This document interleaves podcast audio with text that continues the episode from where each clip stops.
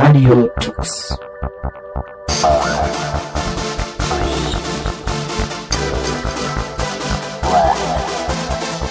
The German Linux Radio, the German Linux Radio.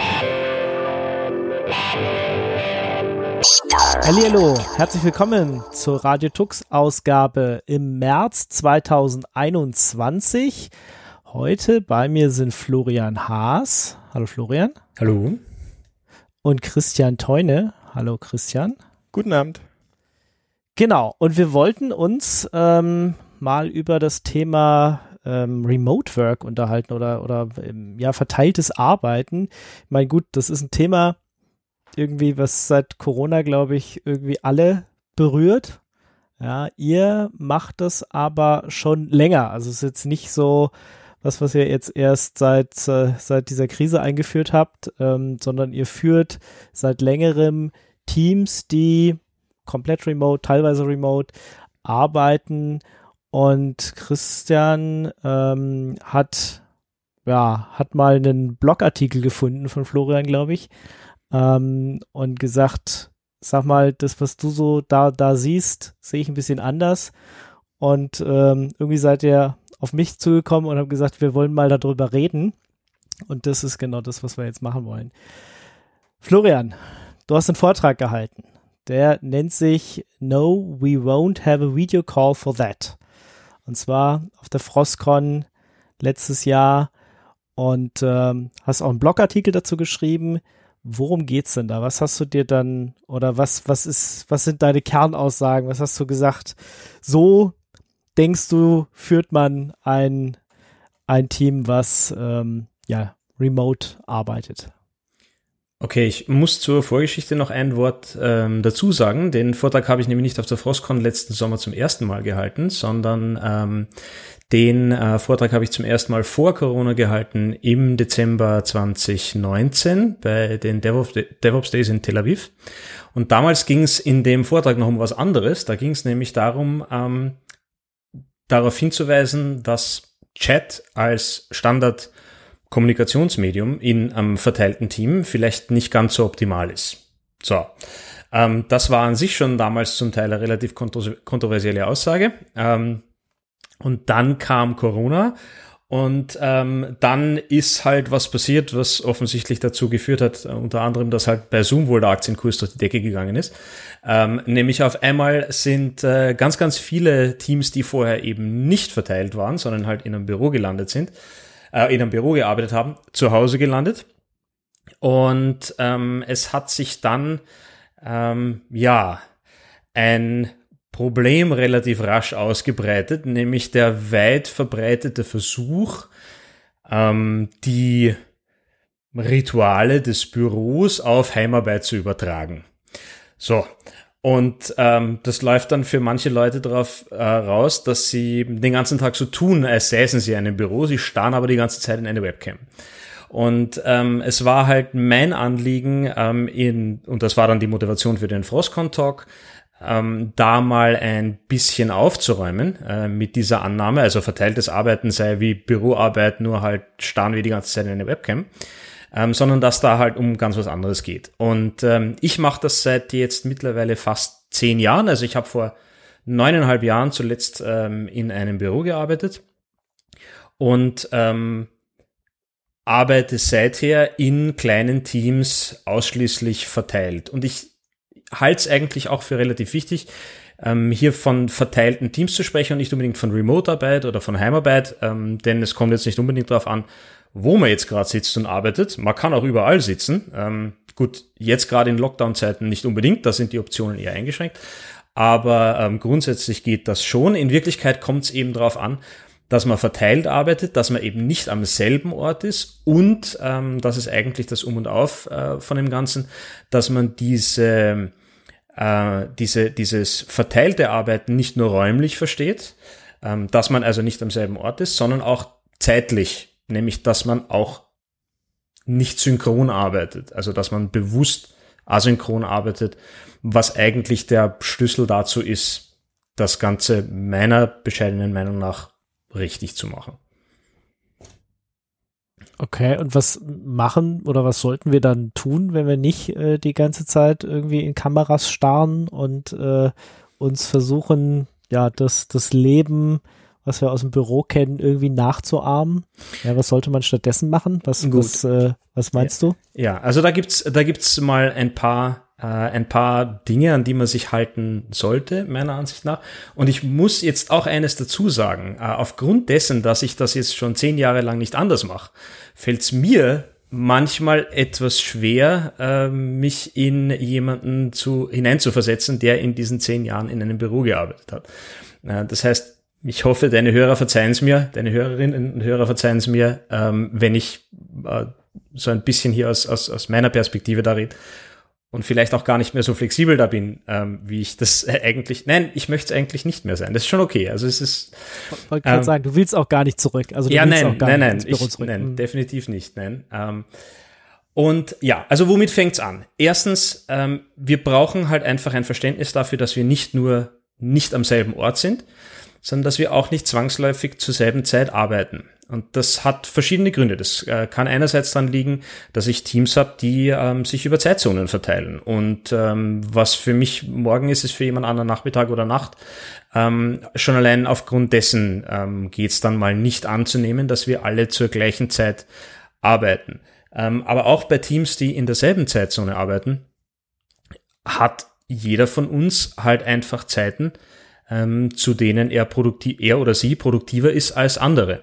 Ähm, und das kann jetzt einfach aufgrund der persönlichen Konstitution sein, das kann aufgrund von familiären Verpflichtungen sein, das kann was auch immer sein. Und äh, ich halte es einfach für sinnfrei, äh, das äh, quasi mit Zwang synchronisieren zu wollen oder zu müssen. Das heißt, man fängt als erstes mal an, nach Möglichkeit synchrone Kommunikation nicht unbedingt zu eliminieren, aber sie zumindest zurückzuhalten oder zurückzudrängen. Was dann zum Beispiel dazu führt, dass man den Großteil der Kommunikation im Team eben nicht über Gespräch und verbal macht, sondern verschriftlicht. Und das kann über verschiedenste Kommunikationskanäle funktionieren. Ähm, aber da, und darüber, auf die werden wir sicher noch im Detail hier eingehen. Aber äh, der wesentliche Punkt ist halt einfach, sich von dem Gedanken zu lösen, permanent für den anderen oder die andere verfügbar zu sein. Weil in den allermeisten Fällen gibt's halt, und ich rede jetzt hier bewusst von Leuten, die mit ihrem Kopf arbeiten. Ich möchte jetzt das gar nicht irgendwie erweitern auf ähm, Leute, die jetzt tatsächlich gemeinsam an was schrauben müssen oder ähnlichem. Ähm, ich rede jetzt halt wirklich von dem Bereich, der halt mich auch betrifft. Ähm, nämlich, was man so gelegentlich als Wissensarbeiter bezeichnet. Ähm, die müssen nicht zeitgleich arbeiten. Die müssen nicht zeitgleich am selben Problem arbeiten. Sie können es, wenn, wenn das notwendig ist und wenn man das will. Ähm, aber es ist nicht zwangsläufig. Und da sind wir halt dann eben relativ rasch dort drin, wo man ähm, in asynchrone schriftliche Kommunikation reinkommt als Standardkommunikationsmittel. Und nicht mehr so viel Zeit in Meetings verbringt. Was die meisten Menschen nicht stört. Aber bei, Vi ist- bei Videokonferenzen kann ich mich muten und andere Dinge tun und freundlich in die Kamera gucken. Das ist genau, glaube ich, das, was äh, Florian auch nicht will, ne? Dass man nur Zeit verbringt vorm Bildschirm, ohne dass man sinnvoll Dinge tut, weil sinnvoll Dinge könnte man auch tun, wenn die Kamera aus ist. Genau. Okay, aber das heißt, äh, wenn wir jetzt ähm, asynchron arbeiten, dann ist doch, wäre doch Chat eins der Tools, was man eigentlich rund um die Uhr verwenden müsste, oder? Äh, nein. ähm, Weil ähm, Chat eben genau kein asynchrones Kommunikationsmedium ist. Ähm, es ist, und ja, natürlich, also es wäre jetzt nicht undenkbar, wenn sich ein Unternehmen oder ein Team darauf einigt, Chat grundsätzlich asynchron zu verwenden. Ähm, so funktionieren die Tools aber normalerweise nicht. Also Chat-Nachrichten gehen normalerweise mit irgendwelchen Notifications einher, also Benachrichtigungen einher, die unterbrechen einen in seinem Denkfluss, im Arbeitsfluss. Ähm, und die gehen normalerweise auch mit der Erwartung einher, eine relativ zeitnahe Antwort zu bekommen. So, ähm, und relativ zeitnahe Antwort kann eine halbe Stunde sein. Aber wenn ich gerade an einem komplexen, weiß ich nicht, gerade an irgendeinem Algorithmus-File oder an, ich habe irgendein komplexes Troubleshooting-Problem oder sonst irgendwas, dann will ich mich die nächsten, möglicherweise die nächsten eineinhalb Stunden darauf konzentrieren und nicht innerhalb der nächsten halben Stunde dann auf irgendwas antworten müssen. Also ähm, ich glaube schon, dass ähm, in den meisten Teams, in den meisten Unternehmen es Stand heute so ist, dass man sich auf eine Chat-Nachricht, ganz egal, ob das jetzt, also heutzutage ist es halt in den meisten Fällen Slack, aber es ist halt egal, es trifft auch zu auf Mattermost oder Matrix oder, oder auch IRC oder was auch immer, ähm, dass man sich hier eine relativ zeitnahe Antwort erwartet. Und in den allermeisten Fällen verwendet man das eigentlich, ja, fast aus Faulheit. Ähm, und äh, mit dem Hintergedanken, naja, okay, ich kann das jetzt mal ebenso rausrotzen, wenn du mir den Ausdruck verzeihst. Ähm, und ähm, ohne sich eigentlich tatsächlich Gedanken darüber zu machen, okay, was will ich jetzt eigentlich von der Person und ähm, was erwarte ich mir jetzt da zurück. Ähm, das hat natürlich auch extreme Ausprägungen. Ähm, also eine Sache, die ich halt in meinem Vortrag auch erwähne, ist das, was man so gemeinhin als Naked Ping bezeichnet. Ähm, das ist die verbreitete Unsitte, jemanden anzutexten, einfach nur mit den Worten Hallo oder Hi oder Hey oder Ping, äh, ohne irgendeine Form von, äh, von Kontext zu geben. Und das ist halt meiner Ansicht nach eine Praxis, die gestern aufhören sollte. Also man kann sich wenigstens die Zeit dafür nehmen, äh, da einen gewissen äh, Kontext dazu zu liefern, äh, wie zum Beispiel was in der Größenordnung von, ähm, keine Ahnung, ähm, hallo, hast du dir das Ticket sowieso schon angesehen? Aber auch das kann man einfach als Kommentar in das Ticket reinpacken. Okay, wenn dann nicht Chat-Tools, was dann? Was nehmen wir dann? Ähm, also, das wird dich jetzt schockieren. Es gibt ein, äh, ein, ein, ein, ein unglaublich äh, modernes Teil, ist äh, gerade erst gestern erfunden worden, äh, nennt sich E-Mail. Ja? Nein! Ja, doch, doch, gibt's wirklich. Ja? Ähm, das ist eine Möglichkeit, wie man, äh, wie man kommunizieren kann. Aber ähm, ich halt, ähm, also ich bin der Meinung, dass wir uns äh, diese Dinge äh, letztendlich aus äh, drei Perspektiven ähm, ansehen sollten. Ähm, das trifft eigentlich für jedes Kommunikationsmedium zu. Erstens, ähm, wie äh, leicht ist es, ähm, Information zu, äh, zu verbreiten? Ähm, da geht es zum Beispiel um solche Dinge wie, ähm, wie leicht kann ich denn überhaupt meine Information rausjagen? Also wie einfach ist es für mich, ähm, die Information, die ich rausbringen möchte, an eine äh, bestimmte äh, an eine bestimmte Gruppe rauszubringen. Ähm, die zweite ist wie leicht finde ich das Ding wieder? Also wie leicht oder schwer fällt es mir, aus diesem Kommunikationsmedium äh, wiederum die Information, nach der ich suche, ähm, wieder rauszuholen? Äh, und das Dritte, und das ist meiner Ansicht nach ähm, sehr, sehr wichtig, wie kann ich das ganze Ding in Kontext zu sonstiger Information setzen, die mit dem Ganzen möglicherweise zu tun hat. Also das Teilen Einerseits das Suchen und Finden als zweites und das Kontextualisieren als drittes. Ähm, das sind die Dinge, auf die es hier so ankommt. Und ähm, da hast du es natürlich äh, bei Chat und E-Mail relativ leicht, die Information rauszujagen. Ähm, finden wird dann schon etwas schwieriger. Also versuch mal in einem Slack-Archiv mit 200 Kanälen ähm, irgendwas rauszufinden, von der du, äh, äh, irgendwas wiederzufinden, von dem du also grob das Thema weißt und du dich grob daran erinnern kannst, dass du es vor ungefähr drei Wochen mit einer Kollegin besprochen hast. Da wünsche ich dir viel Spaß dabei.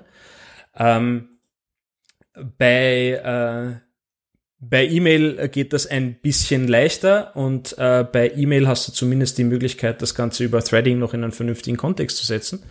Aber zwei Tools, die meiner Ansicht nach wirklich äh, sehr, sehr hilfreich sind an der Stelle, sind einerseits, was man so grob subsumieren kann unter dem Titel Wiki. Das muss jetzt kein richtiges Media-Wiki oder Doku-Wiki oder sonst irgendwas sein, sondern das trifft halt auch zu auf ähm, ja, jegliche ja, jegliches Ding, das dir ermöglicht, gemeinsam verteilt an Dokumenten zu arbeiten.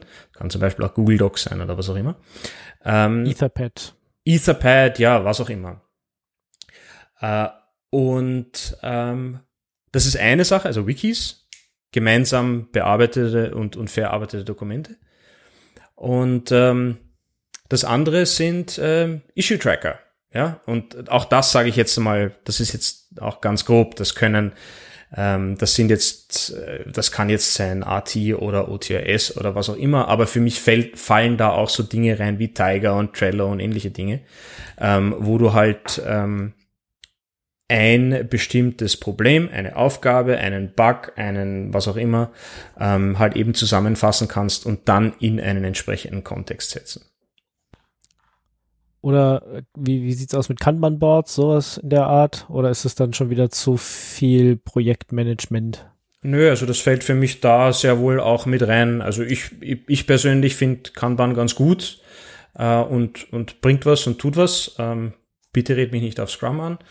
Ähm, aber ähm, ja, letztendlich, wie man das ganze Zeug dann noch weiter organisiert, ist halt nochmal ein anderes Thema. Aber ja, natürlich fällt auch in die Kategorie rein. Warum nicht? Was hast du gegen Scrum? Ähm, Agil wie ein Amboss. da reden wir jetzt bitte nicht drüber, weil sind wir übermorgen noch hier.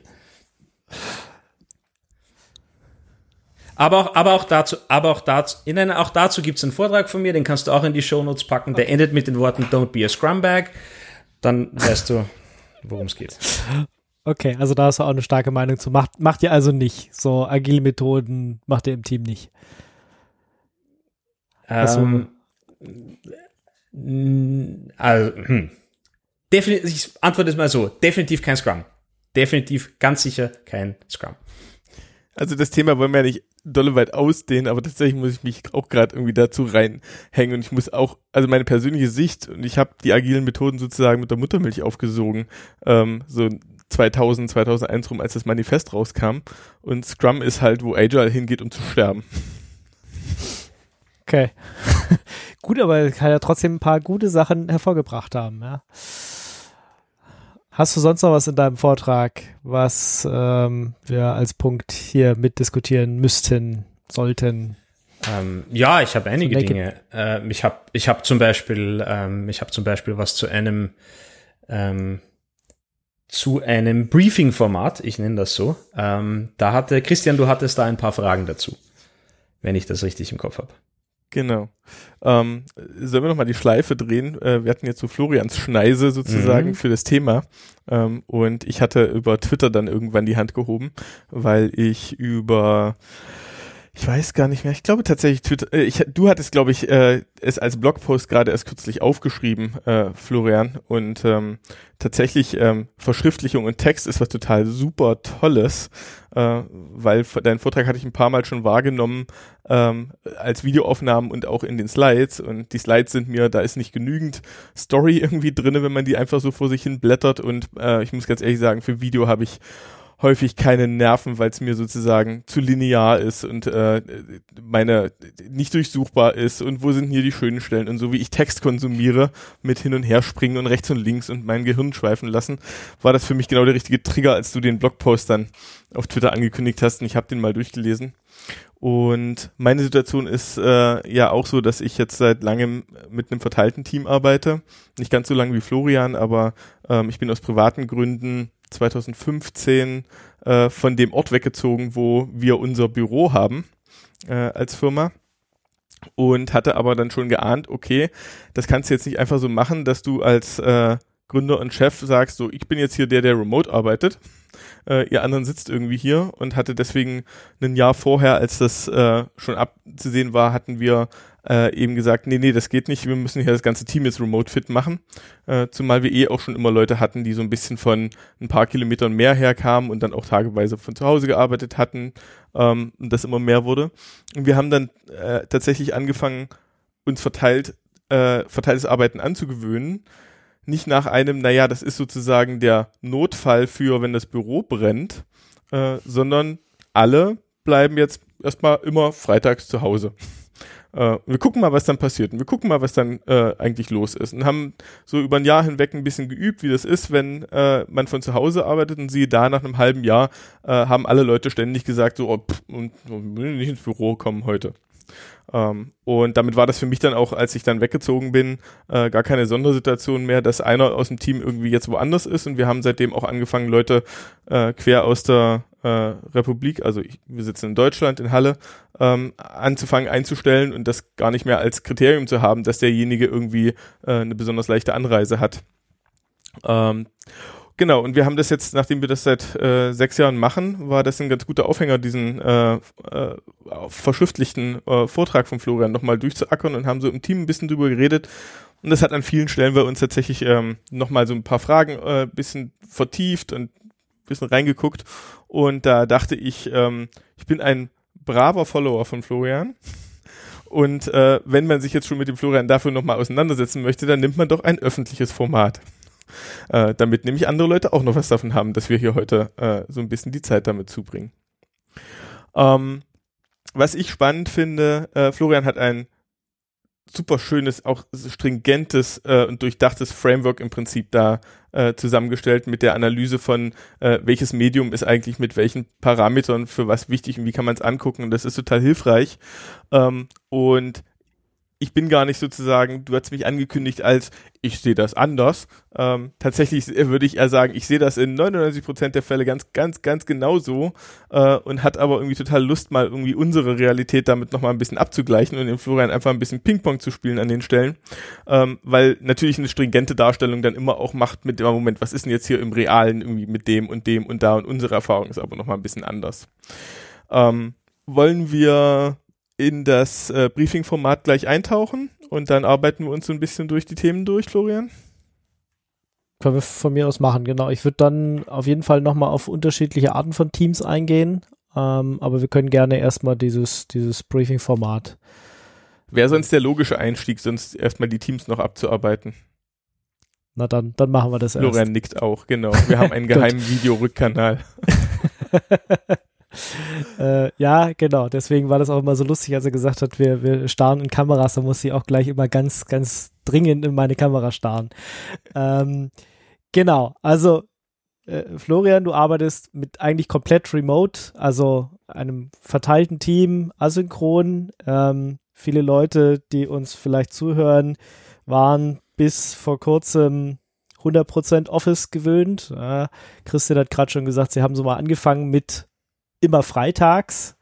Ähm, was gibt's denn für Arten von, von Teams? Also, wenn die jetzt nicht 100% verteilt über den Planeten sind. Wie kann man das machen? Okay, also äh, zum ersten Mal, es ist ja jetzt letztendlich völlig unerheblich, ob man über den ganzen Planeten verteilt ist oder ob man sich nur über eine Stadt verteilt. Also das ist ja, ähm, wesentlich ist halt nur, dass man nicht am selben Ort ist. Das ist einmal Punkt eins.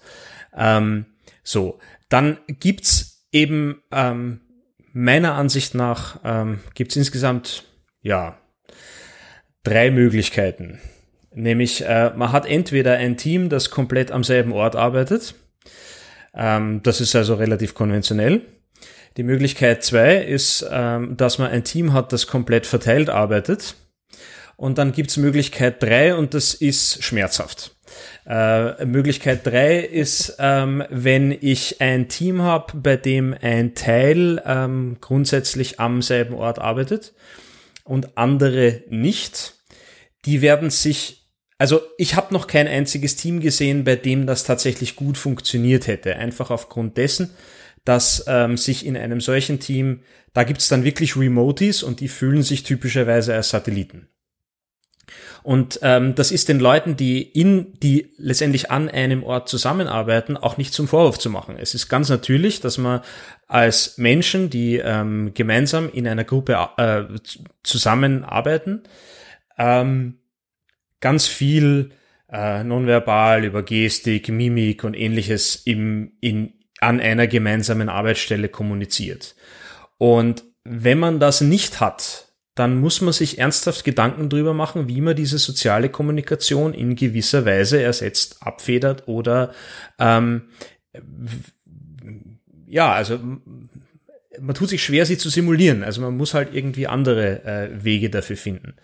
Und ähm, das fällt einem auch nicht in den Schoß. Also ähm, ich würde jetzt mal behaupten, dass ich zumindest die ersten drei Jahre, wo ich verteilt gearbeitet habe, ähm, absolut keine Ahnung von dem Zeug hatte. Ja, und ähm, aber ich in dem Team, in dem ich damals, ähm, in dem ich damals gearbeitet habe, ähm, haben wir uns tatsächlich konkret überlegt, ja, okay, also wir wollen das machen und wir wollen uns jetzt auch die Zeit dafür nehmen, das herauszuarbeiten.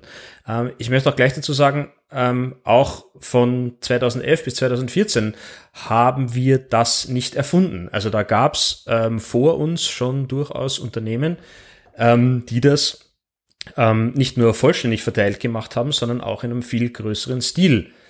Ähm, für mich ist da so ein Pionierunternehmen, das ähm, seinerzeitig unabhängige äh, MySQL, also MySQL AB, als die noch äh, ähm, äh, ein, ein unabhängiges Unternehmen waren, ähm, haben die vollständig verteilt gearbeitet. Das war damals ziemlich revolutionär.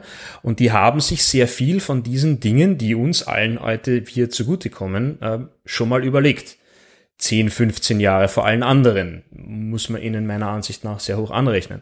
Äh, und man kann heute noch ähm, sehr viel von, ähm, ja, aus Vorträgen lernen, die, weiß ich nicht, 2010, 2011 bei, bei Konferenzen aufgenommen wurden von damaligen MySQL-Leuten, ähm, die über das Ganze referiert haben und äh, da kann man auch einiges dazu nachlesen. Also das ist wirklich ein, ein sage jetzt mal, ein sehr fruchtbarer Boden, auf den wir da auch gefallen sind. Ähm und äh, ja, also das ist halt einfach eine Fähigkeit, die man lernen muss, wenn das vernünftig funktionieren soll. Aber ich bin halt der Meinung, dass dabei wirklich viel rumkommt. Also ich bin tatsächlich der festen Überzeugung, ähm, dass die Arbeit in einem verteilten Team, wenn es richtig gemacht ist, wenn es asynchron ist, wenn es auf Vertrauen basiert, ähm, wenn man, äh, wenn man äh, auch versteht, wie man halt da jetzt füreinander einspringen kann und so weiter und so fort, ähm, dass das wirklich äh, zufriedener macht beim Arbeiten als immer an einem Ort zusammen, ähm, zusammen zu sein.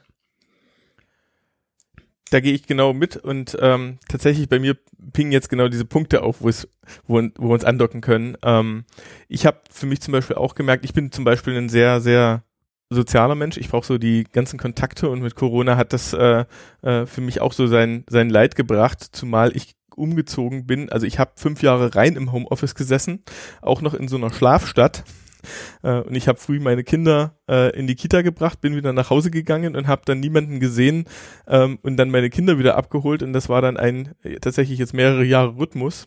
Und hatte mir aber angewöhnt, dass ich ähm, so alle drei Wochen mal für zwei, drei Tage ins Büro fahre, äh, um tatsächlich nochmal irgendwie echte Menschen zu sehen. Ähm, und da habe ich dann zwei Dinge festgestellt. Das eine war nach so einer Eingewöhnungsphase von, wie strukturiere ich eigentlich meinen Alltag. Das ist dann so für jeden für jedes Teammitglied auch erstmal so eine, so eine Lernkurve von, ähm, ich kann ja plötzlich meinen Tag beliebig zurechtlegen, wie ich das möchte. Und dann ist es um elf und ich habe noch nichts geschafft. Weil, oh, jetzt machen wir erstmal die Wäsche und jetzt gehen wir erstmal einkaufen. Und das hat so zwei, drei Monate gedauert, bis äh, für mich plötzlich dieser Wurf, ah ja, nee, okay, das geht so nicht, weil ah, ich bin ja inzwischen Papa, das war auch relativ frisch gleichzeitig und ich habe nicht mehr die Hoheit, mir nach, nach 17 Uhr auszudenken, was ich eigentlich mache, weil nach 17 Uhr sind die Kinder wieder da und äh, ah, ich habe keine Ausweichmöglichkeit mehr. Ähm, das war tatsächlich so eine kleine Wand, gegen die ich gelaufen bin. Und das andere, was ich festgestellt habe, ich habe diese super leise Umgebung zu Hause, ich kann arbeiten, werde nicht anrufen, mein Telefon aus, mach den Chat aus, dann kann ich mich da acht Stunden konzentrieren dann mache ich zum Arbeitsalltagsende einmal kurz die ganzen Chatfenster und das E-Mail wieder auf und plötzlich brennt die Welt und man macht alles wieder zu und wartet auf morgen früh. Ähm, und das andere war, dass mir tatsächlich ein bisschen die Fähigkeit, also diese, diese soziale, so ein sozialer Entzug fast da war. Immer wenn ich ins Büro gefahren bin, konnte ich mich nicht mehr auf konzentrierte Arbeit irgendwie richtig einlassen, weil oh, da ist jemand, der habe ich schon lange nicht mehr gesehen. Oh, wir, wir, wir, müssen einen Kaffee trinken. Wir, wir, müssen mal, wir müssen mal über X reden. Wir müssen mal. Und das war halt auch eine spannende Erfahrung, ähm, weil tatsächlich einfach so diese, so ein bisschen dann ein soziales zu wenig für mich da war, ähm, was dann mein soziales Ich versucht hat, so ein bisschen überzukompensieren. Aber die Spitze war der Moment, wo ich das erste Mal ins Büro gefahren bin und da war niemand außer mir. Ich bin also 500 Kilometer durch die Republik gefahren, hatte ein leeres Büro, weil alle beschlossen haben, ja, wir sind ja verteilt, ich komme heute nicht ins Büro. Ähm, und das waren so ein paar interessante Anlaufhürden, wo dann nämlich, äh, wo mir dann auch klar wurde, und ich beschäftige mich viel mit komplexen Systemen. Ähm, es gibt äh, nur wenig Dinge, die man so komplett planen und strukturieren kann. Die Realität, die macht dann doch immer alles irgendwie ein bisschen durcheinander und ein bisschen komisch. Ähm, dass wir jetzt ja die Chance haben zu sagen, ha, ich komme gerne ins Büro, weil ich sehe euch gerne, aber das heißt ja nicht, dass ich die gleiche Arbeit im Büro erledige, wie die, die ich zu Hause bei mir in konzentrierter Umgebung erledige, sondern, ach guck mal, ich komme alle drei Wochen ins Büro und dann mache ich an dem einen Tag so ein bisschen Hardware-Kram bei uns im Labor, weil das geht halt nur, wenn ich im Labor bin und das ist total super, dann schnappe ich mir einen der Azubis, die sich das auch mal angucken müssen aber dann mache ich halt vorher mit ihm einen Termin und sag, du, an dem Tag treffen wir uns dann im Büro und gucken uns Hardware-Sachen an. Und am nächsten Tag mache ich irgendwie vier Runden, wo ich mit Leuten Design-Sessions irgendwas mache, wo ich sage, da setzen wir uns zusammen an ein Whiteboard und haben diese ganze High Bandwidth, Low Latency, alle, alle sozialen menschlichen Kommunikationscues von Mimik, wie Florian schon gesagt hatte, etc. und können da mal die Sachen gemeinsam durchdenken, die eben nicht die sind, die man im stillen Kämmerlein macht. Und dann gehe ich noch mit Leuten irgendwie so ein bisschen essen. Und dann habe ich irgendwie zwei völlig anders produktive Tage gehabt und habe aber nicht dieses Thema von, naja, man sitzt im Büro und auf seinem Stuhl und arbeitet da seine Tickets äh, im Prinzip ab, sondern plötzlich ist dieser Ausflug ins Büro tatsächlich explizit, okay, hier erledigen wir Dinge, äh, wo die face-to-face -face menschliche Interaktion tatsächlich Wert hat. Wobei du aber das, was du jetzt gerade eben erwähnst, halt ähm, sinnvollerweise dann machen kannst, wenn du ein verteiltes Team hast, das sich aber auf eine Region, sage jetzt mal ganz grob, beschränkt, so dass du tatsächlich die Möglichkeit hast, das ganze Team an einem Ort relativ regelmäßig zusammenzuholen. Weil wenn du das nicht kannst, also wenn du halt Leute hast, die wirklich über die ganze Welt verteilt sind, dann läufst du halt Gefahr, dass du ähm, dir gegebenenfalls halt diese Termine nur mit zwei, drei Leuten machst und dann hast du halt das Risiko, dass alle übrigen da dann wieder zu Satelliten werden. Das willst du halt vermeiden. Ne? In, in eurem Fall, wo alle auf Deutschland und jetzt, ich nehme mal an, wenn ich es richtig in Erinnerung habe, auf zwei Bundesländer beschränkt sind, oder? Bisschen mehr sind es Es sind ja. bei euch ein bisschen mehr, okay, aber es ist halt grundsätzlich Deutschland und es ist halt, ich sage jetzt mal, alles innerhalb einer Tagesreise zu erreichen ähm, dann ist es halt eine andere Qualität, als wenn du Leute hast, die über drei Kontinente verteilt sind, was halt bei mir in, der letzten, in den letzten zehn Jahren so der Regelfall war. Genau, das, und das ist ja das Spannende an der Stelle zu sagen, ähm, Remote First ähm, macht, dass du halt Optionen kriegst und welche dir tatsächlich praktisch zur Verfügung stehen muss man halt natürlich jetzt angucken. Es wäre ja umgekehrt jetzt auch nicht sinnvoll für uns zu sagen, wir nutzen diese Chancen nicht jetzt, wo wir sie wo sie uns zur Verfügung stehen. Ähm, und du hast es vorhin angesprochen, ähm, dass ihr diese ähm, äh, einmal pro Jahr dann etwas aufwendigeren Meetings macht. Das erinnert mich auch an Joel. Äh, die haben das ja auch, äh, Joel und Software, ähm, Fog Creek, die haben das ja auch schon äh, angefangen gehabt, ähm, dass sie Leute extern also verteilt zu arbeiten, nicht ganz so pur und dann aber auch eben einmal im Jahr gesagt haben, wir setzen uns alle irgendwo anders hin, ähm, wo es schön ist und wo man mal weniger diese Tagesinterrupts hat. Ähm, und wir nutzen es tatsächlich dann momentan eben andersrum, weil ich auch irgendwann auf den Trichter gekommen bin und gesagt haben, ja, ich muss ja gar nicht ins Büro fahren. Und ich, und ich glaube, ich kann mich ja mit Leuten auch woanders treffen. Ähm, und dieses Satellitenthema, das sollten wir auch noch mal ein bisschen angucken, weil ähm, wir kennen, ich kenne das auch, wir hatten am Anfang im Büro unser äh, wöchentliches Staff-Meeting, ähm, wo die, die im Büro waren, dann eben genau so eine, da ist so eine Zweiklassengesellschaft dann entstanden. Da haben die, die im Büro waren, sich in den Meetingraum gesetzt und haben dann irgendwie so ein unsägliches, äh, zwar gutes, teures Mikro, aber es ist halt trotzdem blöd, wenn da fünf Leute drumherum sitzen, einer tritt gegen den Tisch und dann hat, haben alle, die remote sind, plötzlich erstmal äh, Tinnitus und ähm, man, man muss immer von außen immer der, von außen ist man der, der immer nachhaken muss, von was habt ihr gerade gesagt, das habe ich gerade nicht verstanden, während die sich halt alle verstehen. Ähm, Und da war für uns halt eben auch genau das, was du beschrieben hast, die Konsequenz zu sagen, nee, ähm, nur weil ihr an einem Ort seid, dürft ihr für bestimmte Dinge tatsächlich nicht den Joker ziehen und zu sagen, wir sind hier was Besonderes, sondern wenn wir, äh, wenn ihr im Büro seid und wir haben das Staff-Meeting, geht jeder schön an seinen Arbeitsplatz, setzt sein Headset auf und wir machen das Meeting als Videomeeting, wenn jetzt ein Meeting angesetzt ist. Ähm, mal von der Frequenz, dass man die halt niedrig hält, etc. Äh, abgesehen, aber wenn es denn dann gerade ein Meeting gibt, dann ist alle remote oder keiner remote das hindert euch natürlich nicht dran zu sagen, ihr seid gerade im Büro und es gibt bei uns tatsächlich so ein paar Fälle, wo wir uns schwer tun, ähm, da remote reinzugehen und das hat ähm, mit Corona natürlich das Ganze verschärft. Wir haben seit anderthalb Jahren Auszubildende. Ähm, die sind teilweise, die, als sie angefangen haben, waren sie noch nicht volljährig. Und du hast da Menschen, die tatsächlich, wir reden jetzt, Florian, auf sehr hohem Niveau, was so profe professionelles Arbeiten angeht.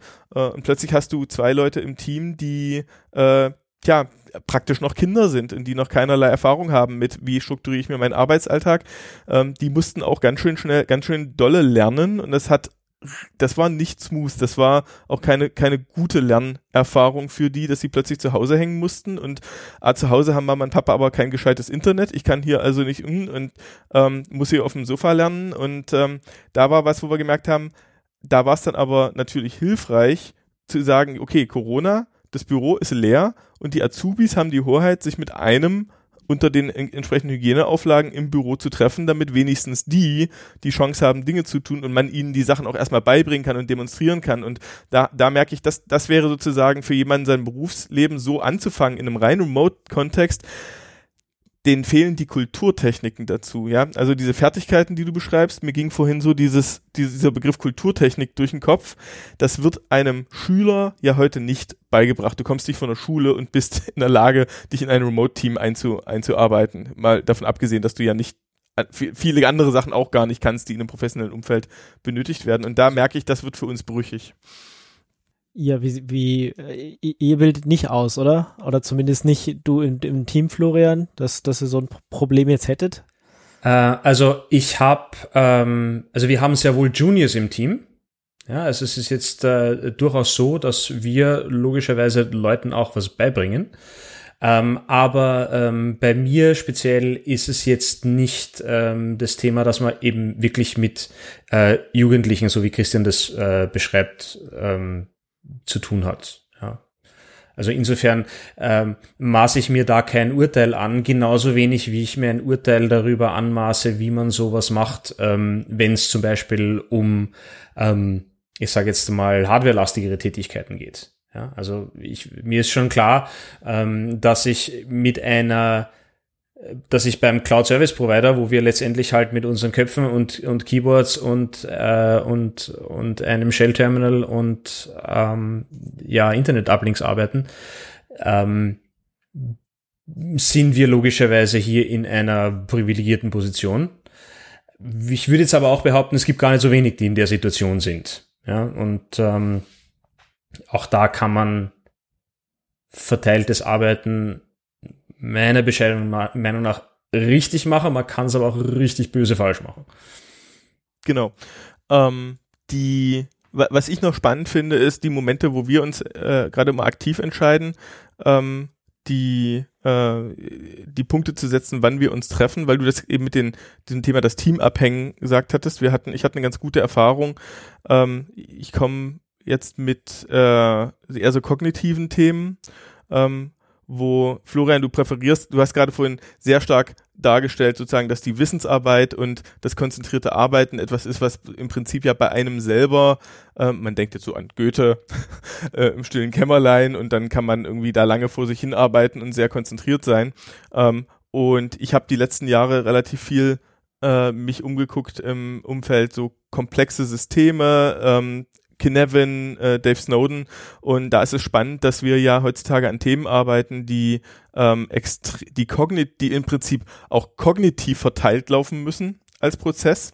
Ähm, und wir gleichzeitig aber diese, diese Cues und bestimmte Denkabläufe als Menschen so richtig gut nur entwickeln, wenn wir tatsächlich ein paar Techniken nehmen, die das erlauben, wenn man halt äh, auch präsent ist. Ähm, deswegen, ich glaube, wenn ich drauf gucke, die Challenge, die ihr habt, ähm, dass dadurch, dass ihr global verteilt seid und deswegen nicht ganz so beliebig, wie wir das können. Also wir sind ja gerade so für, aus meiner Sicht in einem Sweet Spot von, ich kann fast jederzeit sagen, okay, für dieses Thema möchte ich jetzt mal die drei Leute äh, als Konstellation, als Team zusammenziehen und ihr trefft euch irgendwie bei dem vor Ort oder im Büro oder woanders, ähm, da, da merke ich, da ist meine, meine Hürde von dem, was ich über so ähm, ein paar von diesen komplexen Denktechniken ähm, äh, gelernt habe, die abzubilden auf komplett äh, remote. Da ist mir noch nicht ganz klar, wie ich das hinkriegen soll. Hast du da ein bisschen Input zu? Da bin ich, fürchte ich, zu wenig Amateurpsychologe, dass ich da vernünftig was dazu beitragen kann. Es tut mir okay. leid. Alles gut. Ähm, also ich habe halt, ich habe mich mit dem, äh, mit Dave jetzt mehrfach auch, äh, war ich bei Workshops bei ihm. Also wenn meine meine Weiterbildung läuft momentan sozusagen in dem Feld und ähm, da ist es tatsächlich so, dass halt so, so haptische Themen, äh, soziale Themen, wie man Gruppen durchmischt, wie man, wie man, äh, äh, es gibt so eine Technik, die nennt sich zum Beispiel Ritual Descent.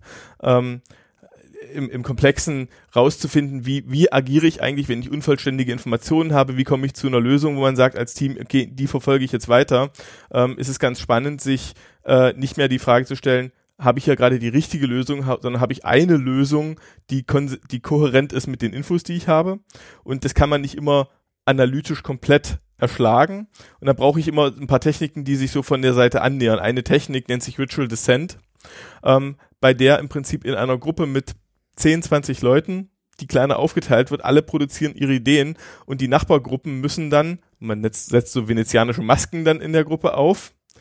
Jeder, jeder schickt einen Repräsentanten mit der gerade ausgearbeiteten Idee zu einer Nachbargruppe und die hat das Ziel, diese Idee so stark wie möglich runterzumachen, wie es nur geht. Nicht die Person, nicht die Leute, aber diese Idee einfach gnadenlos auseinanderzunehmen und sowas spielt man dann mehrere Runden.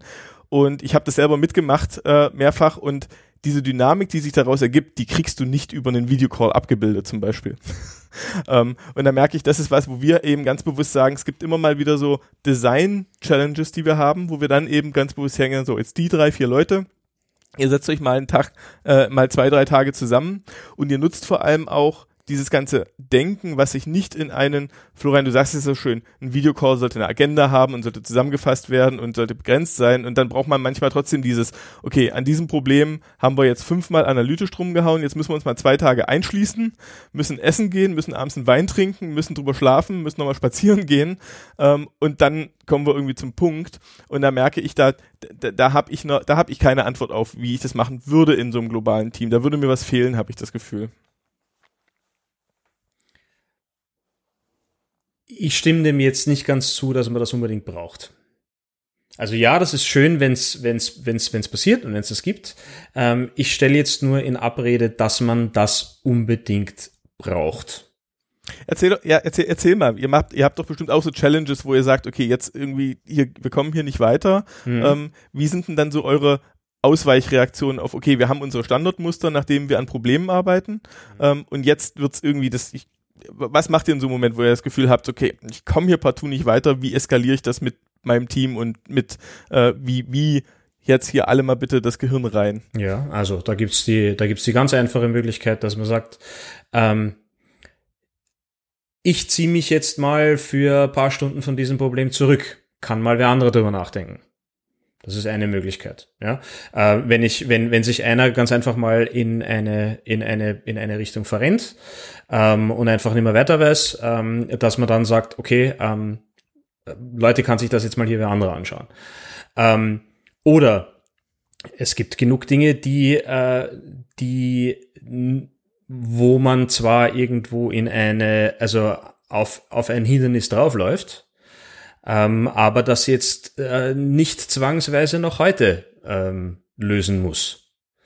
Und ähm, da habe ich auch schon äh, des Öfteren mal äh, zu äh, einer, einer Kollegin, und das verwende ich jetzt nicht als generisches Femininum, sondern ähm, es ist in meinem Team tatsächlich so, dass ich der einzige Mann bin. Ähm, also ähm, äh, auch schon mal gesagt, äh, du lass es jetzt mal liegen und ähm, schau dir das Ganze morgen in der Früh wieder an. Ähm, bevor du es jetzt eben über, übers Knie brichst. Und wir haben also genügend Möglichkeiten, ähm, hier auch ähm, einmal ja aus aus einem aus einem sag ich jetzt mal aus aus einer festgefahrenen Denke irgendwo mal rauszukommen. Ähm, also nein, ich muss mich dafür nicht unbedingt mit jemandem um einen Tisch äh, setzen. Im Gegenteil, es funktioniert manchmal richtig gut, wenn äh, wir einfach mal äh, aufhören, miteinander zu reden und stattdessen jeder für sich mal nachdenkt und wir dann wieder zusammenkommen und einer von uns sagt dann, hu, da habe ich eine Idee. So könnte es gehen. Okay. Ist, ist dann aber auch nicht so, dass du, dass du ein Meeting dafür einberufen würdest, dass, äh, dass man sich irgendwie jetzt, äh, keine Ahnung, mit Videokamera dann äh, um ein Whiteboard setzt oder so. Ich meine, da gibt es ja auch Technologien dafür. Ähm, ja, ich, ich halte das einfach für weniger zielführend als ähm, als mal einfach ähm, selber darüber nachzudenken. Und zwar äh, finde ich das auch, also, und ich, wie gesagt, also ich bin ähm, weder Psychologe noch Psychotherapeut, noch spiele ich einen im Fernsehen. Ähm, aber ähm, es ist doch, also es erscheint mir einfach widersinnig zu sagen, ähm, wir, es, wir, wir, wir, wir haben eine größere Wahrscheinlichkeit, zu einer Lösung zu kommen, ähm, wenn wir uns alle auf die auf den, auf den gleichen Problemdarstellungsansatz einigen. Ja, Whiteboard mag für mich funktionieren, aber für jemand anderen mag das eine ganz miserable Art und Weise sein, ähm, ein Problem oder eine Problemlösung darzustellen. Und ähm, das kann dann sein, dass man das lieber vor sich selber aufmalt. Das kann lieber, das kann sein, dass man sich das einfach mal vorspricht oder was auch immer. Ich muss ja nicht davon ausgehen, dass alle Personen in einem Team sich einer Problemdarstellung und einer Problemlösung und einer Beschreibung eines Lösungswegs gleich annähern. Das ist total spannend, weil das ist, das ist unter anderem einer der Aspekte, warum ich mit, ähm, ich will das gar nicht so weit ausdehnen, aber das ist tatsächlich ein Kontrast in der, wir, sagen was ganz ähnliches gerade, ähm, mit, ähm, mit dem Thema, jeder, jeder hat so seine, eigen, seine eigene ähm, bevorzugte Technik an, an einem Problem rumzudenken. Ähm, die, die Methoden, die wir einsetzen, wenn wir uns zu so, zu so einem gemeinsamen Vor-Ort-Ding treffen, um auch wirklich tiefer liegende Probleme anzugucken. Wir hatten also das konkrete, der konkrete Workshop, den ich im Hinterkopf habe, war, dass wir über mehrere Jahre hinweg das langfristige Netzwerkdesign, was wir äh, intern betreiben, in Frage gestellt haben und jede analytische Runde, auch mit, ex mit externem Know-how nochmal und hier nochmal drauf gucken, immer wieder das Problem hatte, ein, ein Greenfield-Design zu erzeugen, was aber keinen Anknüpfungspunkt an den aktuellen Status quo hatte. Mhm. Äh, denn das ist ein blödes Designproblem, was, was man hat, mit wenn alle Leute zwar Greenfields designen können, aber keiner dir sagt, ja, wie komme ich jetzt von A nach B? Ähm, weil wir halt nun mal so ein Thema haben, wir betreiben einen nicht übermäßig großes, aber doch komplexes Netz. Und es gibt bei uns die eine Maßgabe mit, das Licht geht nicht aus. Punkt. Mhm. Ich muss also immer irgendwie von A nach B kommen mit, mit kontinuierlichen Schritten dazwischen. Und die Techniken, die wir in so einem Meeting einsetzen, gehen halt genau darauf hin, dass äh, diese unterschiedlichen Denkmuster da alle zum Tragen kommen sollen. Und wir haben, wir erleben, und sehe eine Falle mit, wenn Leute versuchen, jeweils für sich eine komplette Lösung zu erarbeiten, ähm, dass die sich auch mal leer laufen da drinnen oder überfordert fühlen äh, und im Gegenteil ähm, so mit ein paar Ansätzen sich Teillösungen gegenseitig zuzuspielen. Und äh, weniger die Frage zu stellen, äh, ist die Teillösung, die du jetzt durchdacht hast, du musst gar nicht dafür gerade stehen, ob die jetzt richtig ist, sondern zu kontrastieren mit, jeder hat jetzt mal ein bisschen vor sich hingearbeitet und Sachen skizziert oder aufgeschrieben oder wie auch immer er das halt möchte. Und dann tauscht man sich über so Teilergebnisse aus, indem man fragt, okay, was hast denn du da gemalt? Um dann zu identifizieren, ah, was geht denn bei dir Interessantes im Kopf vor? Und was macht das mit meinen unfertigen Ideen? Und ich gebe meine unfertigen Ideen in ein Team rein, um zu kontrastieren, nicht ist das richtig oder falsch, sondern ach, du denkst über diesen Aspekt nach, das ist ja interessant, den habe ich gar nicht, aber wenn ich den Teilaspekt mit dem Teilaspekt hier drüben kombiniere, ähm, und da haben, da haben wir, da erleben wir tatsächlich eine extrem hohe Dynamik, um zu Lösungen zu kommen, die tatsächlich von keinem Einzelnen hätten erarbeitet werden können, auch nicht durch dieses, er denkt sich mal erstmal von vorne nach hinten durch. Und da, da merke ich, da haben, das hat für uns einen großen Wert momentan, ja.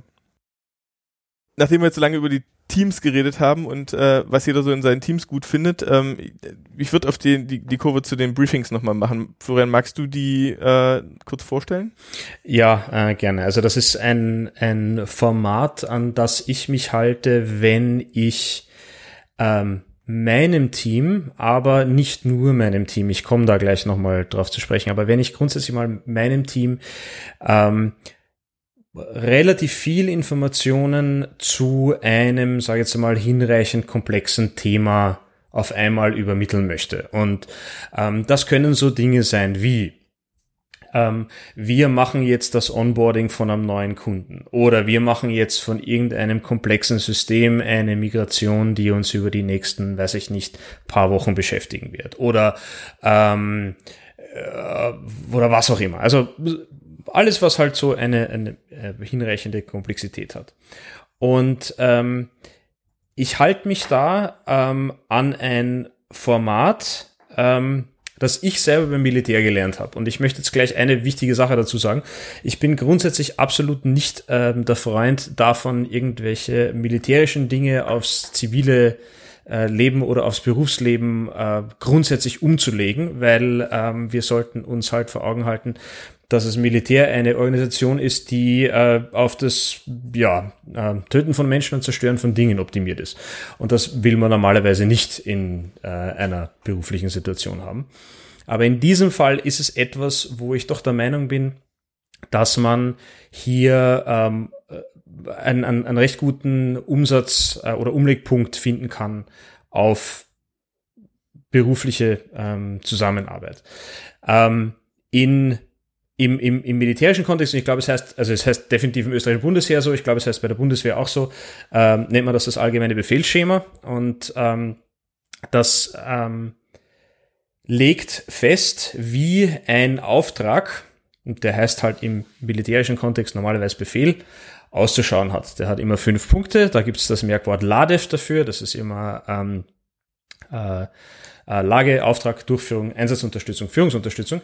Was bedeutet das? Ähm, das ist letztendlich einmal die Situation, in der man sich befindet, äh, das Ziel, das man erreichen möchte, die ähm, die Maßnahmen, die man treffen möchte, um dieses Ziel zu erreichen. Und Einsatzunterstützung und Führungsunterstützung ist Militärdeutsch für einerseits Logistik und andererseits Kommunikation. So. Und ähm, führt dann also dazu, dass wenn ich das jetzt umlege auf zum Beispiel einen Projektstart, dann kann ich ähm, das äh, umsetzen in erstens Ausgangssituation. Wo sind wir gerade? Wo befinden wir uns? Was ist die Motivation für das Ganze, was wir da machen? Das zweite ist das Ziel. Also was ist das, was wir erreichen wollen? Wo wollen wir innerhalb einer bestimmten Zeit sein? Äh, und was wollen wir dann erreicht haben? Durchführung sind die Punkte, von denen ich mir bisher überlegt habe, wie man das Ganze vermutlich angehen wird. Logistik sind die Ressourcen, die man dazu braucht. Ähm, das, die können jetzt, also wie auch immer geartet sein, die können finanziell sein, das kann Hardware sein, was auch immer. Und ähm, Kommunikation ist, wie man in der ganzen Zeit ähm, die, die, den, den Informationsfluss über die Zusammenarbeit strukturiert. So. Ähm, und ich bin halt der Meinung, wenn ich mich vorher, also wenn es irgendein komplexes Thema gibt und ich setze mich vorher mal hin und ich schreibe mir das Ganze tatsächlich jetzt mal so auf, anhand dieser fünf Punkte. Was ist die Ausgangssituation? Was ist das Ziel? Was sind die Dinge, von denen ich heute der Meinung bin, die wir tun müssen, um dieses Ziel zu erreichen? Welche Ressourcen brauche ich dafür? Und wie wollen wir über das Ganze kommunizieren? Dann habe ich schon eine relativ vernünftige und, und, äh, und umfangreiche Struktur dessen, wie ich über dieses Thema jetzt recht effektiv kommunizieren kann. So, das heißt noch lange nicht, dass das Ganze komplett ist. Das heißt vor allem auch nicht, dass ich schon ganz genau weiß, was alles in den nächsten acht Wochen passieren wird oder was auch immer die Durchlaufzeit von dem Ganzen ist. Ähm, aber ich kann mir schon mal relativ strukturiert darüber Gedanken machen, wie das Ganze ausschauen wird. Und dann kann ich diese Information den Leuten, mit denen ich zusammenarbeite, auch so in dieser Form zur Verfügung stellen. Das kann ich einerseits machen, das ist dann quasi jedem selber überlassen. Also ich kann das anhand von einem Meeting machen oder, oder wie auch immer. Fest steht aber nur, das Ganze wird auf jeden Fall verschriftlicht. Und dann ist es auch auffindbar für jeden, der sich mit dem, mit dem Thema, mit dem Projekt, was auch immer wir da machen, ähm, auseinandersetzt. Das heißt, es kommt in ein Wiki, das kommt oder was auch immer, je nachdem, welches Dokumentformat man dann dafür verwendet oder etc. So. Und das erfüllt jetzt mehrere Zwecke. Nämlich einerseits, ich kann mir tatsächlich mal überlegen, äh, oder ich, ich kann tatsächlich mal sicherstellen, dass ich keinen der so ganz, ganz wichtigen Punkte, die man auf jeden Fall mal kommunizieren muss, ähm, vergesse. Weil ich mich einfach an dieses Schema halten kann und es gibt mir halt einfach eine Struktur, mit der man arbeiten kann. Ähm, zweitens, wenn ich das Ganze vermittle im Rahmen von zum Beispiel einem Meeting oder einem Videocall oder was auch immer, ähm, dann braucht sich keiner darüber Gedanken machen, das, was da ohnehin schon drin steht, irgendwie mitzuschreiben oder auch irgendwelche Details akustisch wahrnehmen zu müssen oder sonst irgendwas. Also alle diese Dinge, die einem so normalerweise Hirnbandbreite fressen, die können alle mal wegfallen, weil ich weiß halt genau, jeder weiß genau, wo kann ich das ganze Zeug nachlesen. Und das dritte, und das ist meiner Ansicht nach eigentlich der wichtigste Punkt, vor allem in einer, in einem Unternehmen, das verteilt arbeitet, in den aller, allerwenigsten Fällen werde ich ein solches komplexes Vorhaben umsetzen können, ohne Hilfe oder Unterstützung von außen. Ich werde immer noch irgendwo Kollegen brauchen, die mir da, Kollege oder Kolleginnen brauchen, die mir da irgendwo Input liefern. Das können Leute aus der Rechtsabteilung sein, das können die Leute aus dem Marketing sein, das können wer auch immer sein. Und die haben damit die Möglichkeit, ganz schnell herauszufinden, worum geht's bei dem ganzen Zeug eigentlich. Also wenn ich die dann, wenn ich, wenn ich, äh, sage jetzt mal, weiß ich nicht, vier oder fünf Wochen drauf, ähm, einen Kollegen aus der, aus der Marketingabteilung vielleicht dazu hole, dass er zu dem ganzen Zeug, das wir jetzt gerade eben gemacht haben, irgendwo Pressearbeit oder Social Media Arbeit machen kann, dann kann ich sagen, hey, liest dir das vorher mal durch, dann weißt du, worum es hier grundsätzlich geht. Dann hast du mal grundsätzlich so ein Rahmen, ein, ein, ein, ein, ein, ein rahmenhaftes Verständnis von dem, was wir da eigentlich machen. Und dann kann ich in, in Details gehen. Und das ist halt einfach eine Sache, die meiner Ansicht nach halt effizient ist, praktisch ist, einfach ist und ähm, ja, ähm, ist halt meiner Ansicht nach einfach vernünftig, sowas zu machen. Du hast mir gerade an einer Stelle total geholfen, weil ähm, das Format klang so total schön strukturiert. Ich habe jetzt ein paar Mal, also auch bei uns im Team, mehrere Leute, ah, das ist ein total schönes Format. Und mehrere haben mir zurückgemeldet mit, ah, wann setze ich das jetzt eigentlich ein? Und ich fand es jetzt nochmal gut, dass du gesagt hast, äh, dass du auch sagst, das, das hat so eine gewisse Mindestkomplexität im Prinzip, wo du sagen würdest, äh, für irgendwie, wir treffen uns nächste Woche beim Kaffee, ähm, braucht man es glaube ich nicht. Nö. Ähm, außer für den Azubi, damit wir es mal üben. Ähm, und äh, dieses hinreichend Komplexe wieder hat bei mir getriggert, dass das tatsächlich relativ nah an dem dran ist, was wir benutzen, um sozusagen den Projektauftakt, also wir schreiben für Kunden praktisch keine Angebote, sondern wir schreiben Konzepte. Ähm, und, und tatsächlich, das, das ist grob das, was da, was du auch dort aufgeschrieben hast. Das ist so die Komplexitätsgröße an der Stelle. Das triggert gerade ganz gut. Und was mir dabei auffällt, ist, so wie du es formuliert hast, ihr, ihr benutzt das dann auch als ein lebendes Dokument für den Zeitraum dieses Vorhabens, richtig?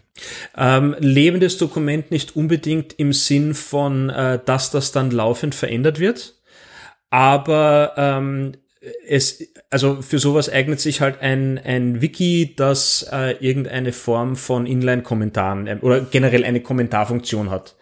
Ähm, sehr, sehr gut. Ja, das heißt also, du kannst irgendwas, wo du halt Markup machen kannst wo jemand, der sich dieses Dokument durchliest, dann nachher zum Beispiel eine Frage dazu stellen kann oder eine oder oder drunter schreiben kann, hey, bitte stell das bisschen klarer. Wenn es wirklich eine Sache ist, die halt einfach schlecht formuliert ist und die man besser ausformulieren muss, dann schreibt man die halt ähm, in dieses Dokument mit rein, logisch, weil ich meine, dann machst die ganze Sache einfach klarer. Ähm, was ich eigentlich nicht mache, ist in solche Dokumente dann tatsächlich Änderungen des Plans reinzuschreiben.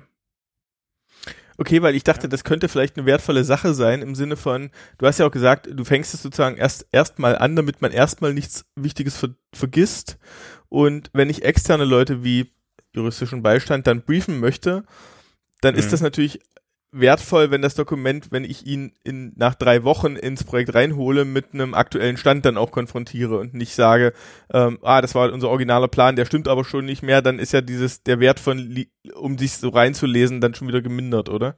Du kannst, äh, du kannst ja jederzeit da zusätzliche Dokumente dazu packen äh, wo du dann sagst, so, also das und das wird aus dem und dem Grund, weil das ist dann meiner Ansicht nach recht wichtig, ähm, halt abgeändert. Ja? Also wir haben uns ganz einfach überlegt, dass der und der Punkt ähm, äh, nicht mehr aktuell ist, weil wir eine bessere Lösung dafür gefunden haben, ja, schreibst halt das halt rein. Oder ähm, äh, dieser oder jene Punkt ist uns vom Kunden abgelehnt worden äh, oder das hat irgendjemand beeinsprucht oder weiß ich nicht, oder die Rechtsabteilung hat hier einen möglichen DSGVO-Verstoß äh, oder das Risiko eines solchen identifiziert und deswegen machen wir es anders, ja, dann äh, dann kannst du das halt reinschreiben. Es ist halt meiner Ansicht nach recht wichtig, dass die Information ähm, allen, die es brauchen, und das sind immer mehr Leute, als du von Anfang an glaubst, halt äh, einfach zur Verfügung steht. Ja? Und dazu muss es halt einerseits verschriftlich sein, verschriftlicht sein. Andererseits also braucht es eine halbwegs vernünftige Struktur und drittens muss es halt in irgendeinem System sein, das äh, für alle Beteiligten relativ einfach abrufbar ist. Ja. Ich habe auch für, ich habe auch jetzt nicht irgendwie, weil du es vorher noch angesprochen hast, ich habe jetzt nicht irgendwie eine eine konkrete Grenze, also wie komplex muss denn ein Projekt sein oder muss ein Vorhaben sein, damit sich das lohnt. Ja, ähm, aber wenn du es jetzt ähm, äh, wenn du, wenn du was ganz Banales haben willst, ja, ähm, in dem Moment, wo du mit diesen fünf Punkten, ja, ähm, wenn du sie auf eine A4-Seite ausdruckst, die Seite füllst, ja, dann brauchst du es wahrscheinlich. Oder da ist es dann schon sinnvoll. Ja, weil dann ist es halt, dann ist es halt meiner Ansicht nach hinreichend komplex, dass du, ähm, dass es sich zumindest lohnt, das Ganze so aufzuschreiben. Und ähm, du kommst dann an der Stelle relativ rasch auch in die Situation, dass du, wenn du dich ranhältst, wenn du halbwegs professionell schreibst, ähm, möglicherweise schon nur mehr mit dem Zeug auskommst. Ja, also mit dem, mit dem schriftlichen Teil. Wenn du, und das ist meiner Ansicht nach sehr wichtig, wenn du eine Sache machst, nämlich, ähm, wenn immer sowas rausgeht, und das ist jetzt vollkommen egal, ob das, ob das mündlich unschriftlich oder nur schriftlich rausgeht. Schriftlich geht's immer raus. Aber ähm, es ist egal, ob das nur schriftlich rausgeht oder mündlich unschriftlich rausgeht. Was bei mir immer nachher noch kommt, ist, ähm, wendet euch mit euren Fragen innerhalb von 24 oder 48 Stunden oder wie auch immer an mich. Also, erstens, nicht bloß die Frage stellen, gibt es Fragen? Oder ist euch da irgendwas unklar? Weil da ist die Reaktion häufig einfach Kopfschütteln und, das, und, und die Aussage, nein, ist eh alles klar, weil das möglicherweise zu dem Zeitpunkt auch so ist. Ja, weil Unklarheiten sich normalerweise erst später rauskristallisieren. Also einerseits aktiv ähm, Nachfrage sozusagen einfordern und zweitens Menschen Zeit geben, darüber nachzudenken. Und deswegen mache ich, ja, und deswegen mache ich das halt immer so, nach dem Motto, ich hätte gern eure Rückfragen bis übermorgen 1400 UTC. Und dann, äh, und so lang ist das Ganze auch sozusagen in Schwebe. Also so lang setzen wir das ganze Zeug dann auch nicht um. Weil, und geht äh, nicht damit nach draußen? Und geht nicht, nicht damit nach draußen und sonst was, ja. Ich meine, natürlich, es, es mag in, in den allerseltensten Fällen auch, äh, auch Situationen geben, wo man das Ganze kurzfristiger machen äh, muss. Mir ist sowas in den letzten fünf Jahren nicht untergekommen, ja. Also ich, ich habe da tatsächlich zwei Sachen hier drin. Das eine finde ich tatsächlich auch spannend. Ähm, man kann natürlich, wenn man Übung in dem Format hat, mhm. und ähm, dann kann man natürlich alles Mögliche, was Lässt sich andere wunderbar Leuten in der Vorlage umbauen, ja. Ja, nicht nur das, man muss es ja tatsächlich auch nicht in der kompletten Ausführung nachher verschriftlicht haben. Wir, also wir äh, briefen uns im Team ja durchaus auch gegenseitig über viel kleinere Dinge äh, viel alltäglichere Dinge und äh, um halt sich zu informieren, woran arbeitet man gerade etc. Und es ist ja auch dann sozusagen, das kann man ähnlich wie man beim Tauchen ja bestimmte Briefings auch hat, die man inzwischen nur noch runterrattert, weil sie einem, ins Rückenmark übergegangen sind, finde ich eigentlich, deswegen hat es bei uns am Anfang so gegriffen, dass das Format ja eigentlich auch hergibt, das kann ich auch für ein ganz mikroskopisches Ding eigentlich einsetzen, indem ich schnell mal über mich, schnell mal meditiere von, nochmal, was ist hier los? Warum? Wo will ich hin? Was machen wir jetzt? Und ich muss ja dann nicht alles beantworten, wenn das gerade keine Rolle spielt. Ähm, aber ich habe sozusagen einmal innerlich runtergerattert und kann meinem Gegenüber dann zumindest erstmal was sagen. Ähm, das ist, glaube ich, auch eine gute Übung. Für die Verschriftlichung und für die Zeit ähm, da haben wir eine ganz schöne Erfahrung gemacht. Ähm, wir, wir waren jetzt eben durch die Azubis ähm, auch dann halt gut herausgefordert, ähm, wie vermitteln wir jetzt eigentlich Wissen, wenn die da irgendwie bei sich zu Hause hängen und äh, die sind ja nur ihren Schulalltag gewöhnt von der Lehrer erzählt mir irgendwas und wir sind über das ganze, diesen ganzen Komplex äh, Inverted Classroom ähm, äh, gestolpert. Ich weiß nicht, ob du dich damit schon mal beschäftigt hattest.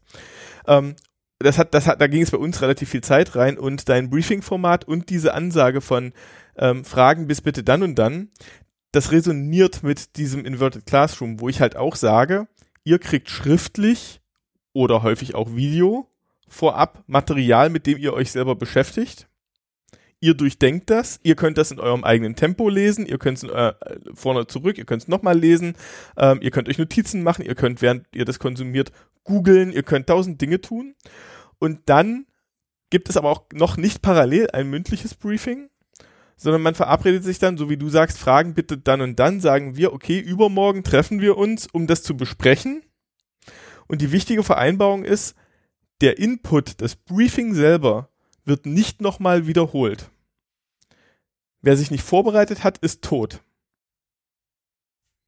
Würde ja. ich jetzt nicht ganz so drastisch formulieren, aber. Nee, mache ich, äh, mach ich jetzt an der Stelle, das mache ich an der mhm. Stelle, weil das ist auch im Inverted Classroom tatsächlich die Ansage. Also gerade im universitären Umfeld gibt es ein, wir drehen sozusagen diese ganze, diese ganze Thema, wofür nutzen wir Präsenzzeit, wofür nutzen wir eine Videokonferenz um? Und die Aussage ist, wir können nicht das Material wieder, was jeder in seiner eigenen Zeit hätte durchlesen können.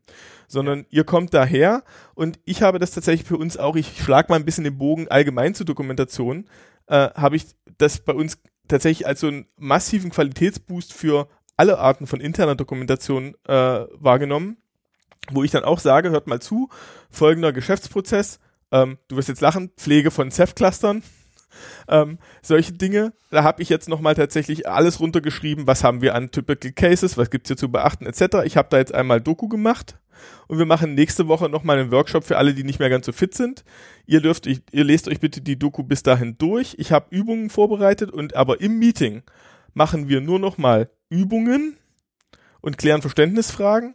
Und was dann tatsächlich passiert ist, wenn die Leute sich wirklich vorbereiten und ihnen auch klar ist, dass ich ihnen nicht die Doku vorlese in dem Moment, dann kommen in der Woche oder so zur Vorbereitung, das ist ja jetzt ein etwas langsamerer Prozess, wenn ich sage, irgendwie große Doku, ne, Workshop, ähm, dann kommen tatsächlich innerhalb dieser Zeit Anmerkungen zum Verständnis in der Dokumentation die, wenn man sie in der Runde selber nachher diskutieren würde, eher so Showstopper wären wie, ah, das haben wir alles gar nicht verstanden, etc. Das heißt, ich kriege dann vier, fünf Leute, die mir sieben, acht Stellen in der Doku nennen und sagen erstmal, ja, alles super, aber folgende Stellen habe ich Schwierigkeiten mit. Dann raffst du die nochmal, dann gibst du das nochmal rum und hast tatsächlich plötzlich einen Workshop, wo alle sagen so, also die Doku war ja total toll, aber in Wirklichkeit haben wir sie schon dreimal redigiert. Jetzt haben alle gesagt, ja, jetzt verstehe ich die Doku, wie sie ist, jetzt machen wir noch eine Übung zusammen wo auch interessant ist, die Leute dann tatsächlich mit der Doku etwas anfangen zu lassen. Ähm, und das war also dieses Thema tatsächlich, dieses zeitlich zu entkoppeln, dass die Leute es erstmal in Ruhe selber durchdenken können und dann zu sagen, aber eben so wie du es aussagst, zu dem Zeitpunkt hätte ich gerne nochmal irgendeine Form von Feedback, irgendeine Form von Interaktion, um dann tatsächlich irgendwie ein Go zu kriegen. Entweder von, ja, wir haben es verstanden oder wir gehen jetzt da mit, lass uns da, das als Plan nehmen. Ähm, da kann ich nur empfehlen, also in einem verteilten Team, äh, sich dieses Thema Inverted Classroom für solche Sachen auch mit reinzuziehen. Mhm. Ähm, ist auf jeden Fall ein spannender Punkt. Also äh, kannte ich bisher auch noch nicht diese, diese Technologie oder diese, diese, diese Art, was, was zu vermitteln. Wahrscheinlich hat man es äh, sicher schon mal gemacht irgendwie, aber die, diesen, diesen Catchphrase äh, kannte ich jetzt noch nicht, Inverted Classroom. Okay. Ja, es gibt auf YouTube sehr gute Videos von einem ähm, ähm, Dozenten aus Ludwigsburg, äh, um die Ecke, wo meine ehemalige Schlafstadt war. Ähm, und der macht das im Prinzip für Informatik in der Informatik-Lehrerausbildung. Und ähm, der hat viel YouTube-Sachen, Tutorials, wie, wie er da rangeht und was da die, Gedanken dazu sind. Das, das lohnt sich auch, das äh, zu vertiefen und anzugucken. also bei mir äh, funktioniert halt Onboarding von neuen Leuten so. Ne? Ähm, also es ist zum Beispiel alles, was halt in meinem Team an, äh, wie wir kommunizieren, wie wir zusammenarbeiten, was die ganzen Systeme sind, die wir verwenden, das ist alles halt ähm, von A bis Z durchdokumentiert, auch wie, wie baust du dir auf deinem eigenen Laptop eine Entwicklungsumgebung und so weiter und so fort. Ähm, und äh, was wir dann machen, wenn neue Leute zu uns stoßen, ist einfach, ähm, liest dir das durch, mach's, und sag uns bis zum Zeitpunkt X, was da drin noch fehlt. Na, weil das schlägt halt mehrere Fliegen mit einer Klappe. Nämlich einerseits, äh, du stellst halt äh, sicher, dass das, was da drinnen äh, ist, halt tatsächlich ankommt und gelesen wird und so weiter. Und verbessern tust du es in der gleichen Zeit, also dann auch noch. Was willst du mehr? Ja, und ähm, ich halte es halt für deutlich effizienter zu sagen, ähm, ich habe das ganze Zeug von A bis Z durchdokumentiert und ich verbessere es ständig anhand von Fragen, die mir Leute stellen, als ähm, ich muss das Ganze jetzt quasi durchkauen. Ja. Und du musst es aber halt mit einem konkreten Auftrag verbinden. Ja, das natürlich. ist halt das Spannende. Ja, ja, ähm, wo dann eben, und das ist, das ist dieser Inverted Classroom-Effekt von, du nutzt die Präsenzzeit eben nicht, um Wissen aus einem Kopf in den nächsten zu bringen. Dafür ist die Dokumentation da, ähm, sondern du nutzt die Face-to-Face-Zeit, um dann Verständnisfragen zu klären, um irgendwie Ergebnisse zu äh, durchdenken und irgendwie den nächsten Schritt oben drauf zu setzen, uns zu vertiefen und zu üben. Ähm, und ähm, die, jetzt habe ich den Faden verloren. ähm, drüber, ich, also denk mal drüber nach. Ich, ich hab, äh, möchte gerade noch, grad noch ein Thema anbringen. Also das ist zum Beispiel, ähm, für mich ist das auch mit ein Grund dafür, warum es in mir tatsächlich allergische Reaktionen auslöst, wenn jemand eine Besprechung, sei sie, äh, sei sie vor Ort oder sei sie online, ähm, zusammenruft, um dann, und zwar ein, ein, ein internes Meeting, also ein, ein, eine ein internes Kommunikationsereignis, nicht was, wo man jetzt irgendwie Kunden dazu holt oder, äh, oder sonst irgendwie externe dazu holt. Ähm, und dann während dieser Besprechung anhand von irgendwelchen PowerPoint-Slides oder sonstigen Slides einen äh, Sachverhalt vermittelt. Ich halte das für vollkommen widersinnig, ja. Das Ganze, ich meine, wenn ich das Zeug schon aufschreibe, dann kann ich das Zeug auch in einen vernünftigen Text zusammenfassen oder von mir aus ein paar Grafiken dazu machen oder wie auch immer, wenn man das halt mehr zusagt, ja und dann ähm, schicke ich den verdammt nochmal 48 Stunden vor der Besprechung raus, so dass ich das ganze Zeug dann einfach nur mehr mit einer äh, mit einer Frage Antwort oder Diskussionsrunde abarbeiten kann. Und selbst die kann ich mir möglicherweise ersparen, weil in 48 Stunden kann ich verdammt viel E-Mails schicken oder Kommentare unter Wiki-Seite packen. Ist halt lustig. Ich habe ein Ding, wo ich das, wo ich wo, wo wir tatsächlich schuldig sind an der Stelle. ähm, und wo ich sage, ja klar, das müssen wir da auch nochmal anfassen.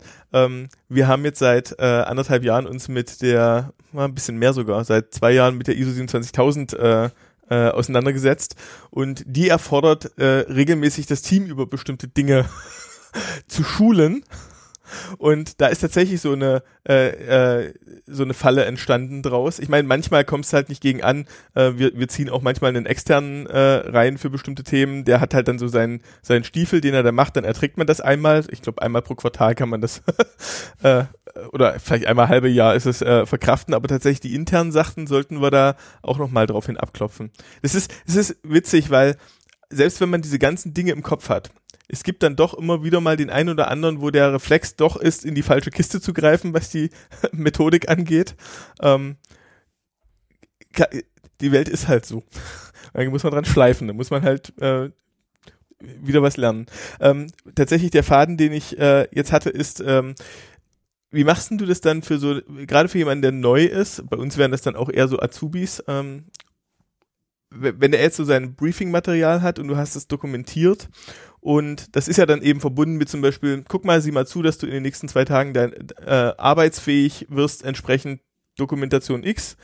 Ähm, wie gehst du damit um, wenn er sie äh, in starke Blocker reingerät, wo er sagt, okay, jetzt stehe ich hier, jetzt komme ich halt partout nicht mehr weiter, jetzt muss ich hier irgendwie anfangen, Interrupts zu generieren, sonst drehe ich Däumchen. Ähm, erstens, ähm, es gibt also es, es, es, es, ist, es ist immer sowohl explizit als auch implizit, ähm, wenn du Hilfe brauchst oder wenn du wo anstehst, meld dich, rühr dich. Ja, weil das ähm, letztendlich ist das ja auch wiederum nichts anderes als hier hakt's wo. Also hier hakt's, hier ist entweder was unklar oder hier haben wir irgendwo was zeitlich falsch eingeschätzt oder was auch immer. Aber ähm, das ist also schon natürlich, das ist generell da. Wenn du halt irgendwo anstehst, wenn du irgendwo nicht mehr weiterkommst, mach dich bemerkbar. Ähm, und äh, und ansonsten ähm, ist es, ich meine, erstens, ich brauche dir nicht sagen, es gibt immer genug zu tun. Ähm, ich hatte noch nie, noch nie mit jemandem das, das Problem, dass er dann sozusagen ähm, äh, tatsächlich ins Däumchen verfallen wäre, sondern was dann immer kam, war, ich bin jetzt mit meinen Sachen durch, gebt mir mehr. Und ich habe Das ist natürlich absolut löblich. Und ich habe nein nein und das ist also er a ja, das ist löblich, aber andererseits ist es dann auch eine Herausforderung, weil du halt aufgrund und das ist etwas, was ich meinen Leuten ähm, äh, sehr klar vermittel. Also ähm, ich erinnere sie immer wieder daran, aber ich sage es vor allem dann, wenn äh, jemand Neues dazukommt. Ähm, äh, und zwar ganz explizit.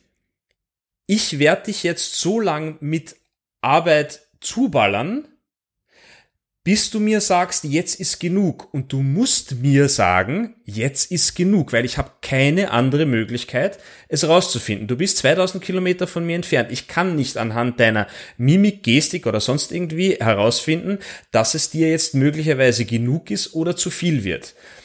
Aber das muss ich halt einfach explizit machen. Ich muss halt tatsächlich sagen, und das ist jetzt nicht irgendwie, das ist jetzt nicht Zauberei oder sonst irgendwas, sondern halt ganz klipp und klar, du kriegst jetzt von mir Arbeit, bis du mir sagst, jetzt bin ich ausgelastet. Und das ist logischerweise auch für jeden eine, eine persönliche Entscheidung, aber ich bin damit noch nie schlecht gefahren. Ich hatte noch nie bei irgendjemandem das Gefühl, ähm, okay, die, also wenn ich mir über irgendwo was mal Gedanken gemacht habe, war es der Umstand, jetzt wird's zu viel und er oder sie sagt's mir nicht. Mhm. Ja. Ähm, als unausgelastet und, und, und, und, und sagt kein Wort drüber. Also das, der, der Fall ist, ist mir noch nie aufgetreten, ja das ist ja tatsächlich auch das, wo wir sozusagen, glaube ich, beide sensibel sind, ähm, mit so mit Kanban-Erfahrung etc., wo man weiß, du brauchst ein Work-in-Progress-Limit und solche Dinge mit, kann nicht sein, dass der 15 Sachen jongliert. geht, geht nicht.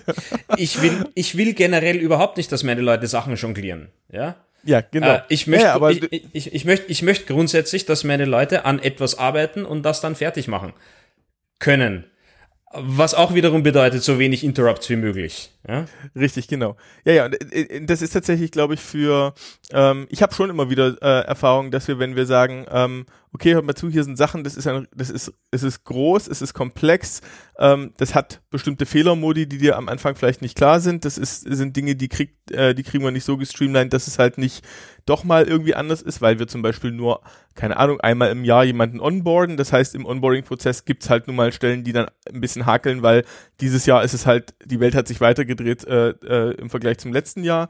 Ähm, da würde ich auch jederzeit sagen, äh, komm halt rüber mit einem Chat-Ping, wenn du nicht mehr äh, weiter weißt. Das ist mir lieber, als wenn du halt äh, eben dann nicht vorankommst. Gerade, ich habe deswegen den, das, den Onboarding-Prozess angesprochen, weil das natürlich sozusagen der sensibelste Teil ist, wo man Leute noch nicht so, wo man ja gerade erst den Strauß aufmacht der Möglichkeiten, an welchen Dingen sie arbeiten kann. Und da ist sozusagen dieses, ah, ich finde schon noch genug andere Dinge, ist so in den ersten Tagen natürlich erstmal so ein bisschen beschränkt und dann geht der, geht der Kanal relativ schnell auf.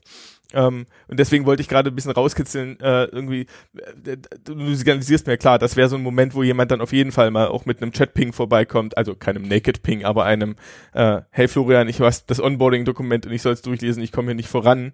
Ähm, da, da wäre sozusagen so ein Ding, weil wenn man sonst. Geht aber auch super per E-Mail, weil braucht in dem Moment nicht unbedingt auch. sofortige interaktive Kommunikation. Also da eignet sich E-Mail auch ganz gut. Ja? Ja, das ist ja dann der Trade-off von, wir sagen zum Beispiel bei uns, dass wir E-Mail gerne mal auch längere Zeit ausmachen. Ähm, und das ist ja dann sozusagen der, es ist ja, es ist ja immer, es läuft ja auf einen Trade-off hinaus, Interrupt-Kosten, Latenz und Durchsatz. Ja, äh, je weniger Interrupts, ähm, desto höher kann ich den Durchsatz machen. Ähm, und dann ist aber die Frage, was ist der Durchsatz des Einzelnen und der Durchsatz von den zwei, drei Leuten um, um ihn drumherum. Wenn ich zwar meinen Durchsatz mache, aber die anderen nicht arbeiten können, habe ich ja dann auch irgendwann einen Trade-off. Und wenn ich halt, wie ich so schön beschrieben habe, aus meiner super total isolierten Phase, E-Mail zu, Chat zu, alles weg, acht Stunden arbeiten. oh, den Tag ist alles angebrannt, jetzt gehe ich in die Ecke und schäme mich und mache alles wieder zu. Ähm, da da habe ich, also ich versuche natürlich jemanden, den ich onboarde, auch zeitlich viel enger zu begleiten als einen, äh, Teammitglied, was jetzt schon länger dabei ist, wo ich sage, okay, ich bin halt wirklich für ihn ansprechbar die ersten Tage, äh, damit er sich gar nicht erst verloren fühlt und gar nicht erst weiß mit, oh, wo sind denn eigentlich meine ganzen Kollegen und äh, jetzt bin ich hier irgendwie, was ist das für ein Job, ich bin hier irgendwie Einzelkämpfer und alleine. Ähm, da, da muss man die Leute sich natürlich auch erstmal ein bisschen anwärmen. Ja, ich meine, ich finde halt, ähm, an der Stelle ist es halt auch sehr wichtig, ähm, Kollegen und Kolleginnen mitzuteilen, wie das Team denn so tickt, noch bevor sie an Bord kommen. Also für mich gehört das in eine Stellenanzeige rein. Mhm.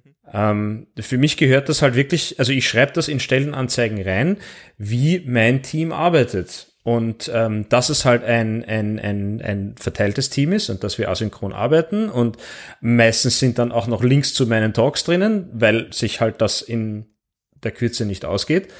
Aber anhand dessen habe ich halt einfach eine Vorselektion an Leuten, die ähm, einerseits, also entweder darin schon Erfahrung haben oder sich das halt angesehen haben und sagen, ja, klingt für mich so, als wäre das ähm, umsetzbar und gut und machbar. Und insofern kauft auch keiner die Katze im Sack. Ja, also, na, äh, also ich, ich, das ist, das ist so ein, ein, ein bisschen ein, auch so ein persönlicher Kreuzzug von mir. Ich bin halt ähm, der Meinung, dass ähm, diese Information halt ähm, ebenso wichtig ist oder vielleicht sogar wichtiger ist, über eine offene Stelle zu kommunizieren, als die, ähm, ja, die technischen Dinge, an der, an denen jemand rumschraubt. Ja, weil, äh, ja, natürlich, in meinen Anzeigen steht halt auch drinnen, also denen ich in den letzten Jahren Leute eingestellt habe, ähm, ja, also Python Backend oder was auch immer. Ähm, aber eben dieser Punkt, ja, das ist ein verteiltes Team, ja, da arbeitet jeder von zu Hause, ja, wir haben genau ein Meeting in der Woche. Ähm, und äh, ja, wie gesagt, ich halte das halt einfach für wichtig, diese Information halt gleich von Anfang an rauszuschicken und zu signalisieren. Das macht dich da, ja sogar, das, damit öffentlich heute, heutzutage, Entschuldigung, ähm, und heutzutage macht dich das ja natürlich sogar, also es ist ja nicht nur ein Filter, ähm, sondern tatsächlich ist es ja sogar auch Werbung praktisch. Also, äh, es ist, ist ja es im Prinzip ja, auch. Das ja, also ja. Es, es, ist Werbung für die Leute, für die ich mich interessiere. Ja, mhm. ja, ja. Ja, klar. Weil Filter, Filter klingt gerade so defensiv, ja. Ähm, ja. Und eigentlich ist aber ja sozusagen, ne, ne, das produziert dir genau äh, sozusagen die Kommunikation mit den, äh, mit den Leuten, von, die jetzt ja auch über die Pandemie noch gelernt haben, mit welcher Arbeitgeber da nicht gut mit klarkommen. Ja. Ähm, und äh, in Deutschland habe ich jetzt auch ein paar tatsächlich ähm, Konstellationen erlebt, in denen äh, Diskussionen gelaufen sind, dass äh, irgendwie ein jemand jetzt feststellt, wir sind ja arbeitnehmergetrieben in dem Markt im Prinzip, ähm, weil es halt äh, weniger Leute gibt als Stellen und an, als Bedarf, äh, gerade von den Guten. Ähm, das heißt, im Prinzip können die die Konditionen diktieren und dann muss ich mich schon an den Kopf fassen, ähm, wenn jemand äh, irgendwie dringend äh, mit seiner Basis in München deutschlandweit Leute sucht und dann aber ihnen tatsächlich sagt, äh, ich gebe dir einen Gehaltsabschlag, weil du lebst ja nur in Nordrhein-Westfalen und das ist ja nicht so teuer wie in München. und das ist also, da habe ich tatsächlich das Gefühl, dass äh, Unternehmen, die jetzt durch die Pandemie in äh, Remote-Arbeit gedrängt werden und teilweise eher sagen, oh, ich kann Kosten sparen, weil das Büro ja irgendwie leer ist ähm, und sich aber nicht ordentlich darauf einstellen, äh, um zu sagen, was bedeutet das halt, ja, jetzt wir haben wir lange über die Teamstruktur geredet und ich würde sagen, so langsam, wir hatten eine Stunde eingepeilt, das haben wir gut überschritten. Ähm, drüber, ja. ähm, das, äh, äh, das ganze Thema Remote ist natürlich dann halt auch nochmal wieder relevant von, wie denke ich eigentlich meine Organisation auch betriebswirtschaftlich an einigen Stellen. Ähm, und äh, da sind noch viele Leute unterwegs, die ähm, die noch aus einem ganz merkwürdigen, ja, jetzt bist du schon nicht der, den ich irgendwie in seinem Sessel beobachten kann, ob er arbeitet. Äh, jetzt soll ich dir auch noch das gleiche zahlen wie die Leute, die vor Ort sind. Und ich glaube, da wird sich demnächst natürlich für, für alle möglichen Arbeitnehmer, äh, für Leute, die umarbeiten wollen, massives Potenzial auftun, zu unterscheiden zwischen, was sind die Unternehmen, die äh, remote richtig denken und die es nicht machen. Äh, äh, gucken wir mal. Also wie gesagt, du hast einfach extrem viele Unternehmen, die wollen äh, genau, dass derjenige da sitzt und dass du ihm zuguckst bei der Arbeit.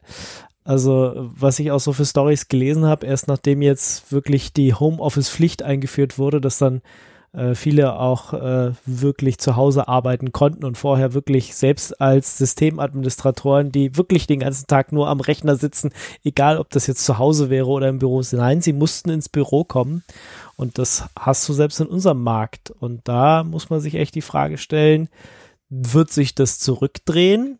Wird sich das zumindest zum Teil zurückdrehen? Oder ja, leben wir jetzt demnächst in einer schönen neuen Welt und haben tatsächlich ähm, viel, viel mehr Remote Work ähm, oder sei es auch erstmal nur mobiles Arbeiten mit, was weiß ich, ein, zwei, drei, vier Tagen die Woche, äh, wie sich das entwickelt. Also das äh, wird auf jeden Fall spannend nächstes, übernächstes Jahr dann.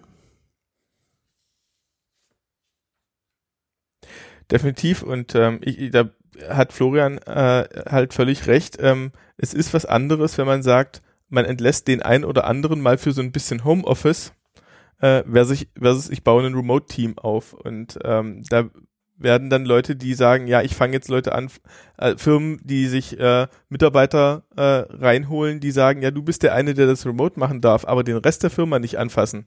Ähm, ich glaube, die werden den Remote-Mitarbeiter nicht lange bei sich haben. Und ich würde auch ganz gern noch eine Sache dazu sagen, äh, nämlich, ähm, das ist jetzt eine Erfahrung, die ich schon doch jetzt längere Zeit gemacht habe, aber in Gesprächen und so weiter in, im letzten Jahr ähm, eigentlich noch massiver wahrgenommen habe. Ähm, die große Herausforderung ist verteiltes Arbeiten fürs Management äh, und nicht für die Leute, die, die die tatsächliche Arbeit machen. Und da liegt auch letztendlich ähm, der ähm, tatsächliche Lernbedarf drinnen. Also ähm, die Leute, die sich wirklich intensiv damit auseinandersetzen müssen, dass ähm, verteiltes Arbeiten effektiv funktioniert und nicht gegen die Wand fährt und die da richtig was lernen müssen und die da richtig was ähm, umsetzen müssen, äh, sind Führungskräfte und nicht die Leute, die für Führungskräfte arbeiten. Was würdest du denen empfehlen? Was sollen die machen? Gibt's Kurse oder meinst du? Lesen. Es gibt ich habe eine massive Leseempfehlung dafür. Okay. Ja, also neben mal. allem, was Florian schreibt und erzählt, ähm, wir, wir, wir im Unternehmen sind ja auch keine geborenen oder herangezogenen oder gelernten Manager, haben aber eben nun mal das Thema, das wir managen müssen. Wir sind vor ein paar Jahren auf äh, zwei Podcaster gestoßen und die haben äh, tatsächlich so ein Universum an Managementfähigkeiten, Fertigkeiten zusammengestellt. Das sind die Manager-Tools.com. Ähm, ich glaube, die haben inzwischen anderthalb tausend Podcasts aufgenommen. Alles rund um Hilfe, man hat mich in eine Managementposition gesteckt, was muss ich nur tun? Ähm, und die sind äh, mit ihrer Methodik im Prinzip genau in diesem Feld drinne. Ähm, wie mache ich Meetings? Wie rede ich mit meinen? Wie, wie koordiniere ich das? Und die haben über die Pandemie tatsächlich auch alles nochmal irgendwie zusammengeschrafft. Kann man äh, sich reinziehen? Muss man irgendwann mal Geld bezahlen, wenn man irgendwie die Unterlagen in gedruckt äh, oder PDF haben will. Sonst hört man sich die Podcasts an und die machen irgendwie zwei Podcasts die Woche zu allen Themen, was Management angeht. Und wenn jemand sagt irgendwie, okay, ich weiß nicht, wo ich andocken soll, ich kann es nur empfehlen. Also ich, wir sind da als Nicht-Manager, ja bitte. Ich vermute, es ist in Englisch, oder? Ist in Englisch, ja, ja, genau. Hm. Okay, dann noch ein, ein Teil, ähm, du hast gesagt, okay, Manager müssen sich umstellen, aber äh, ich meine, kl klassischer Fall, äh, was weiß ich, wir wollen alle Kaffeeklatsch haben oder zumindest die, die aus dem Office ähm, jetzt ins, ins Homeoffice geschickt wurden, sozusagen. Ja, man trifft sich vorher beim Kaffee machen, beim Tee machen, was weiß ich. Äh, man sitzt da, diskutiert über Privates. Manchmal hat es was mit der Arbeit zu tun oder nicht. Mhm. Wie setze ich denn das um oder wie setzt ihr das um, ähm, wenn es jetzt ein komplettes Remote-Team ist. Also ich glaube, du hast einmal gesagt, okay, ihr trefft euch einmal im Jahr. Äh, Christian hat gesagt, er fährt dann doch ab und zu mal ins Büro. Wie macht man das? Also es gibt, äh, ich, ich muss da auf zwei Dinge eingehen. Nämlich einer, also es geht, geht grundsätzlich mal um informelle Kommunikation. Und äh, ich glaube, wir brauchen jetzt nicht darüber diskutieren, dass informelle Kommunikation total wichtig ist. Ähm, und ähm, aber man muss das von zwei Seiten betrachten, finde ich. Nämlich es gibt einerseits die informelle Kommunikation, die äh, häufig in Büros so an der Kaffeemaschine stattfindet, die letztendlich arbeitsbezogen ist. Ähm, oder, oder die Leute treffen sich in der Kantine beim Mittagessen oder so irgendwas. Ja? Ähm, das ist für viele äh, nicht verteilte Teams deswegen wichtig, weil sie keine Tradition der Externalisierung von Information haben. Das heißt, das findet man typischerweise oder relativ häufig in Teams, die richt, also die nicht wie, oder oder in Organisationen, Organisation, in Organisationskulturen, die nicht wirklich gut darin sind, Wissen miteinander zu teilen. Die brauchen dann diese informellen Kommunikationskanäle, damit das funktioniert. Wenn du ein verteiltes Team hast, das das nicht macht, also das Information nicht externalisiert, ist es mal von vornherein tot. Das heißt, du hast relativ häufig diesen informellen Kommunikationsansatz, den du in nicht verteilten Teams unbedingt brauchst, der ist in verteilten Teams, die vernünftig funktionieren, häufig weniger wichtig. Das ist mal These 1 von mir. These 2, das ist da das ganz andere Thema, nämlich die wirklich rein informelle Kommunikation, äh, die letztendlich vordergründig nichts mit der Arbeit zu tun hat, aber die unglaublich viel macht mit ähm, mit, mit Arbeitsklima, mit emotionaler Bindung, mit, äh, mit Leute kennenlernen, mit, ähm, mit jetzt vollständig nonverbaler Kommunikation und ähnliches. Und das ist etwas, ähm, das möchte ich in der Wichtigkeit überhaupt nicht kleinreden. Das ist, ist etwas, was meiner Ansicht nach auch in verteilten Teams sehr wichtig ist. Und da kann man sich aber auch auf ganz einfache Regeln festlegen. Man kann zum Beispiel sagen, ähm, ich mache mir in einem Chatkanal oder auch per E-Mail oder wie auch immer einen Code aus, was weiß ich, Kaffeepause. Und der heißt dann nichts anderes als, ich mache jetzt gerade Pause, ich arbeite jetzt mal die nächsten Viertelstunde oder die nächste halbe Stunde oder was auch immer nicht an dem, womit ich mich die vorherigen paar Stunden beschäftigt habe, ich hole mir jetzt einen Kaffee oder sonstige Getränk meiner Wahl, ich mache jetzt entweder mein Mikro auf oder meine Webcam an und ich unterhalte mich mit jedem, der sich quasi zu mir dazugesellen möchte, über was auch immer, kann mit der Arbeit zu tun haben oder auch nicht. Also das kann man vollkommen explizit machen. Das ist nichts anderes, als wenn man in einem Büro aus dem Büro rausgeht und, äh, und zur, zur Kaffeeküche marschiert. Das kann man ohne weiteres virtualisieren. Ähm, ich halte es grundsätzlich auch für äh, sehr vernünftig, einen, ähm, einen dedizierten Kanal zu haben, der einfach für ähm, Quatsch ist. Let, ja, letztendlich Quatsch ist. Das kann sein, äh, das kann eine Mailingliste sein, das kann ein Slack-Channel sein, topic. was auch immer, mhm. wo du halt, ja genau, wo du halt einfach komplett, also losgelöst vom, von, von dem, worüber du halt in der Arbeit redest, ähm, einfach mal Spaß haben kannst oder so. Logischerweise innerhalb von jetzt einem halbwegs vernünftigen Regelwerk, ja, also es ist, ich bin jetzt nicht der Meinung, dass, also, was weiß ich, Kein auch wenn es ein, Forum. Ja, oder kein 4chan-Forum oder was auch immer, ja. Also ich meine, ähm, Safe for Work und so. Äh, aber, äh, aber ja, du hast meiner Ansicht nach absolut auch in, in verteilten Teams die Möglichkeit, ähm, informell zu, zu kommunizieren. Ähm, man muss sich halt einerseits nur dafür tatsächlich Signale ausmachen. Und, und da sind wir jetzt wieder bei dem Thema, das ist eine Herausforderung äh, auch für Führungskräfte, sowas muss erlaubt sein. Ja, das muss okay sein, dass ich mich einfach mal eine halbe Stunde ausklinken kann und auch mal über was anderes nachdenken, äh, wenn ich das jetzt gerade in dem Moment brauche. Genauso wie in den allermeisten Büros es okay ist, sich mal an der Kaffeemaschine zu treffen, äh, muss das auch in einer virtuellen Umgebung denkbar und machbar und in Ordnung sein.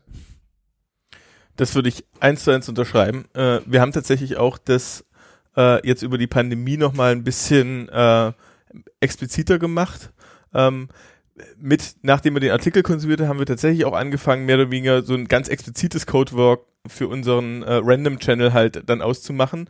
Und einige Leute haben sich an unterschiedlichen Tagen das auch einfach in die Wiedervorlage gepackt, ja. Also die, die, naja, die Leute wissen, ich habe einen Bedarf danach, ich vergesse es aber im Eifer halt auch mal. Äh, und in meiner To-Do-Liste kommt so alle zwei Tage halt nochmal so digitale Kaffeepause Fragezeichen als Wiedervorlage hoch.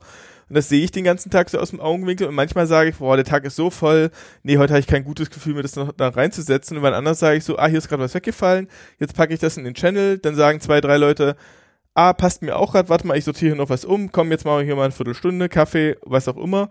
Ähm, genau. Bei uns überschneidet sich das dann halt auch natürlich, dass man dann doch wieder über Arbeitsthemen redet. Ähm, das ist dann aber eben informell in der Ebene auch, dass man mal ein bisschen Luft abla Dampf ablassen kann mit Dingen, die einen gerade irgendwie ärgern. Und auch daraus entstehen ja eben dann nochmal wieder Ideen, die man, und da würde ich sozusagen, da wollte ich am Anfang Florian stärker widersprechen, aber er hat es durch seinen zweiten Punkt wieder alles glatt gezogen, ähm, wo ich halt sagen würde, na klar, also mit, mit guter Dokumentation und, vom, und Externalisierung von Informationen kann ich halt ähm, machen, dass ich weniger angewiesen bin auf den zufälligen Austausch, um das, was eigentlich eh schon bekannt ist, zu verteilen. Umgekehrt ist aber der zufällige Austausch extrem gut da drin, nun mal Leute auf Dinge zu stoßen, weil sie nochmal anders drüber nachdenken und wenn sie halt sich über irgendwas aufregen, sitzt der Dritte daneben und sagt, warum regst du dich denn auf? So ganz einfach. Und alle, hä? sagst es nicht gleich, ähm, weil eben gerade dieses Emotionen und Spiegelneuronen und all so ein Kram triggern andere kognitive Prozesse. Und das ist der Teil, wo ich dann widersprechen wollte und sagen wollte, okay, die externen Informationen reichen nicht, aber natürlich muss ich den informellen Kanal nicht dafür benutzen äh, und kann ihn dann halt für das nutzen, wofür er gut ist, nämlich für spontane Dinge und für, äh, für so diese äh, hoppla, warum regst du dich auf? So easy. Weil in der externen Doku regt sich keiner auf. Die ist, die ist schön und ordentlich. Da kann ich vielleicht an der Stelle auch noch was dazu sagen. Ähm, also ich habe vorhin erwähnt, mein Team macht ein Meeting pro Woche. Äh, und wir haben auch schon mal damit experimentiert, selbst das wegzulassen. Und ähm, die, weil für die Meeting, also für das Meeting gibt's halt sehr umfangreiche Meeting Notes und äh, da sind letztendlich, da ist letztendlich alles, da, alles das drinnen, was in der Woche auf dem Plan steht und auch alles das, was uns da so dazu noch einfällt. Und das kann man auch einfach asynchron und verteilt mit einem, mit einem gemeinsam verwalteten Dokument auch machen. Dauert dann halt logischerweise in der Gesamtdurchlaufzeit bisschen länger, aber geht auch.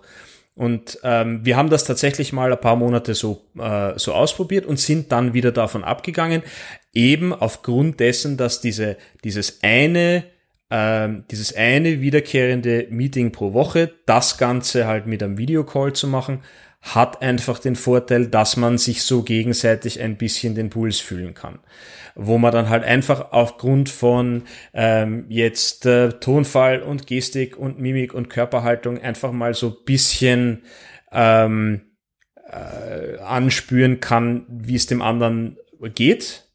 Und äh, wir sind dann letztendlich zu dem Schluss gekommen, dass uns diese emotionale äh, beziehungsweise nonverbale Komponente entsprechend wichtig ist, ähm, dass wir das so machen. Was übrigens auch nochmal einen, einen, einen praktischen ähm, ein, ein, ein, ein, ein praktisches Anhängsel hat, sozusagen, dass man sich dann in der Teamplanung überlegen muss, wenn man sich mal entscheidet, sowas zu machen. Also es gibt wirklich ein wöchentlich synchrones Meeting, dann muss das auch für alle Beteiligten, also für alle Teammitglieder in einer halbwegs vernünftigen Tageszeit liegen.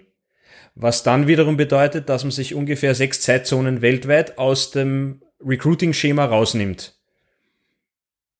Ja, weil es nicht sinnvoll ist, ein wöchentlich wiederkehrendes Meeting zu machen, was für ein Teammitglied um zwei Uhr in der Früh ist. Das geht halt nicht. Ja.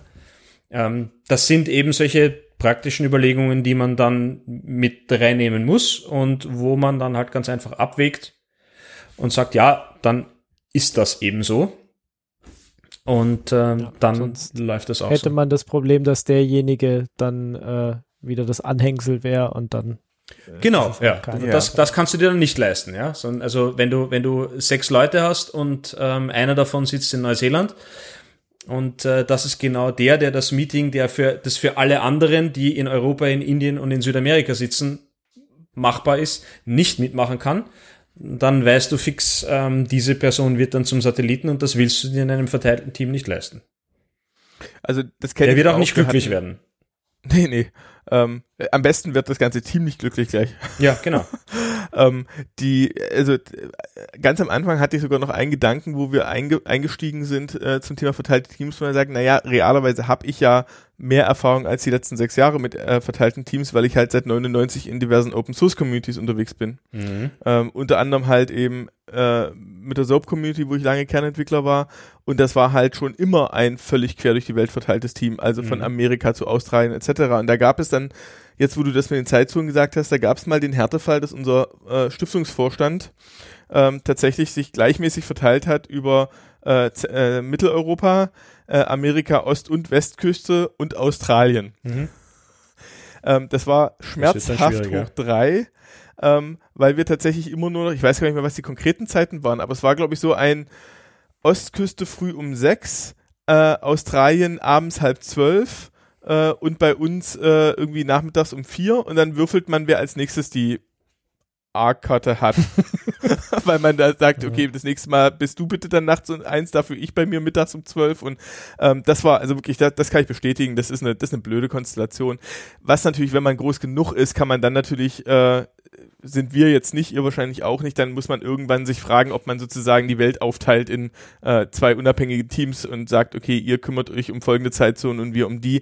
Das ist dann ja auch bei den ganz klassischen großen Unternehmen, wenn man Richtung, ihr macht ja auch so Support-Sachen, ähm, äh, soweit ich es verstanden habe, in, im Unternehmen, richtig. Ähm, das sind dann die klassischen Follow-the-Sun-Konzepte mit irgendwie, du teilst die Welt in deine 3x8 äh, Stunden und hast halt ein Team, das bedient die acht Stunden und die acht Stunden und die acht Stunden.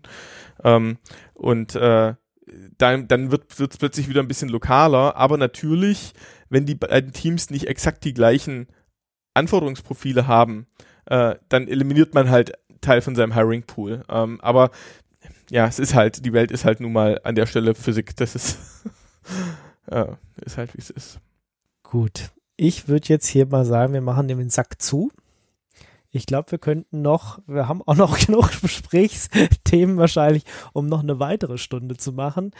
Aber wir hatten uns ja eigentlich eine Stunde vorgenommen. Jetzt ist eine Stunde 45. Ähm, ich äh, würde vielen Dank sagen, Christian.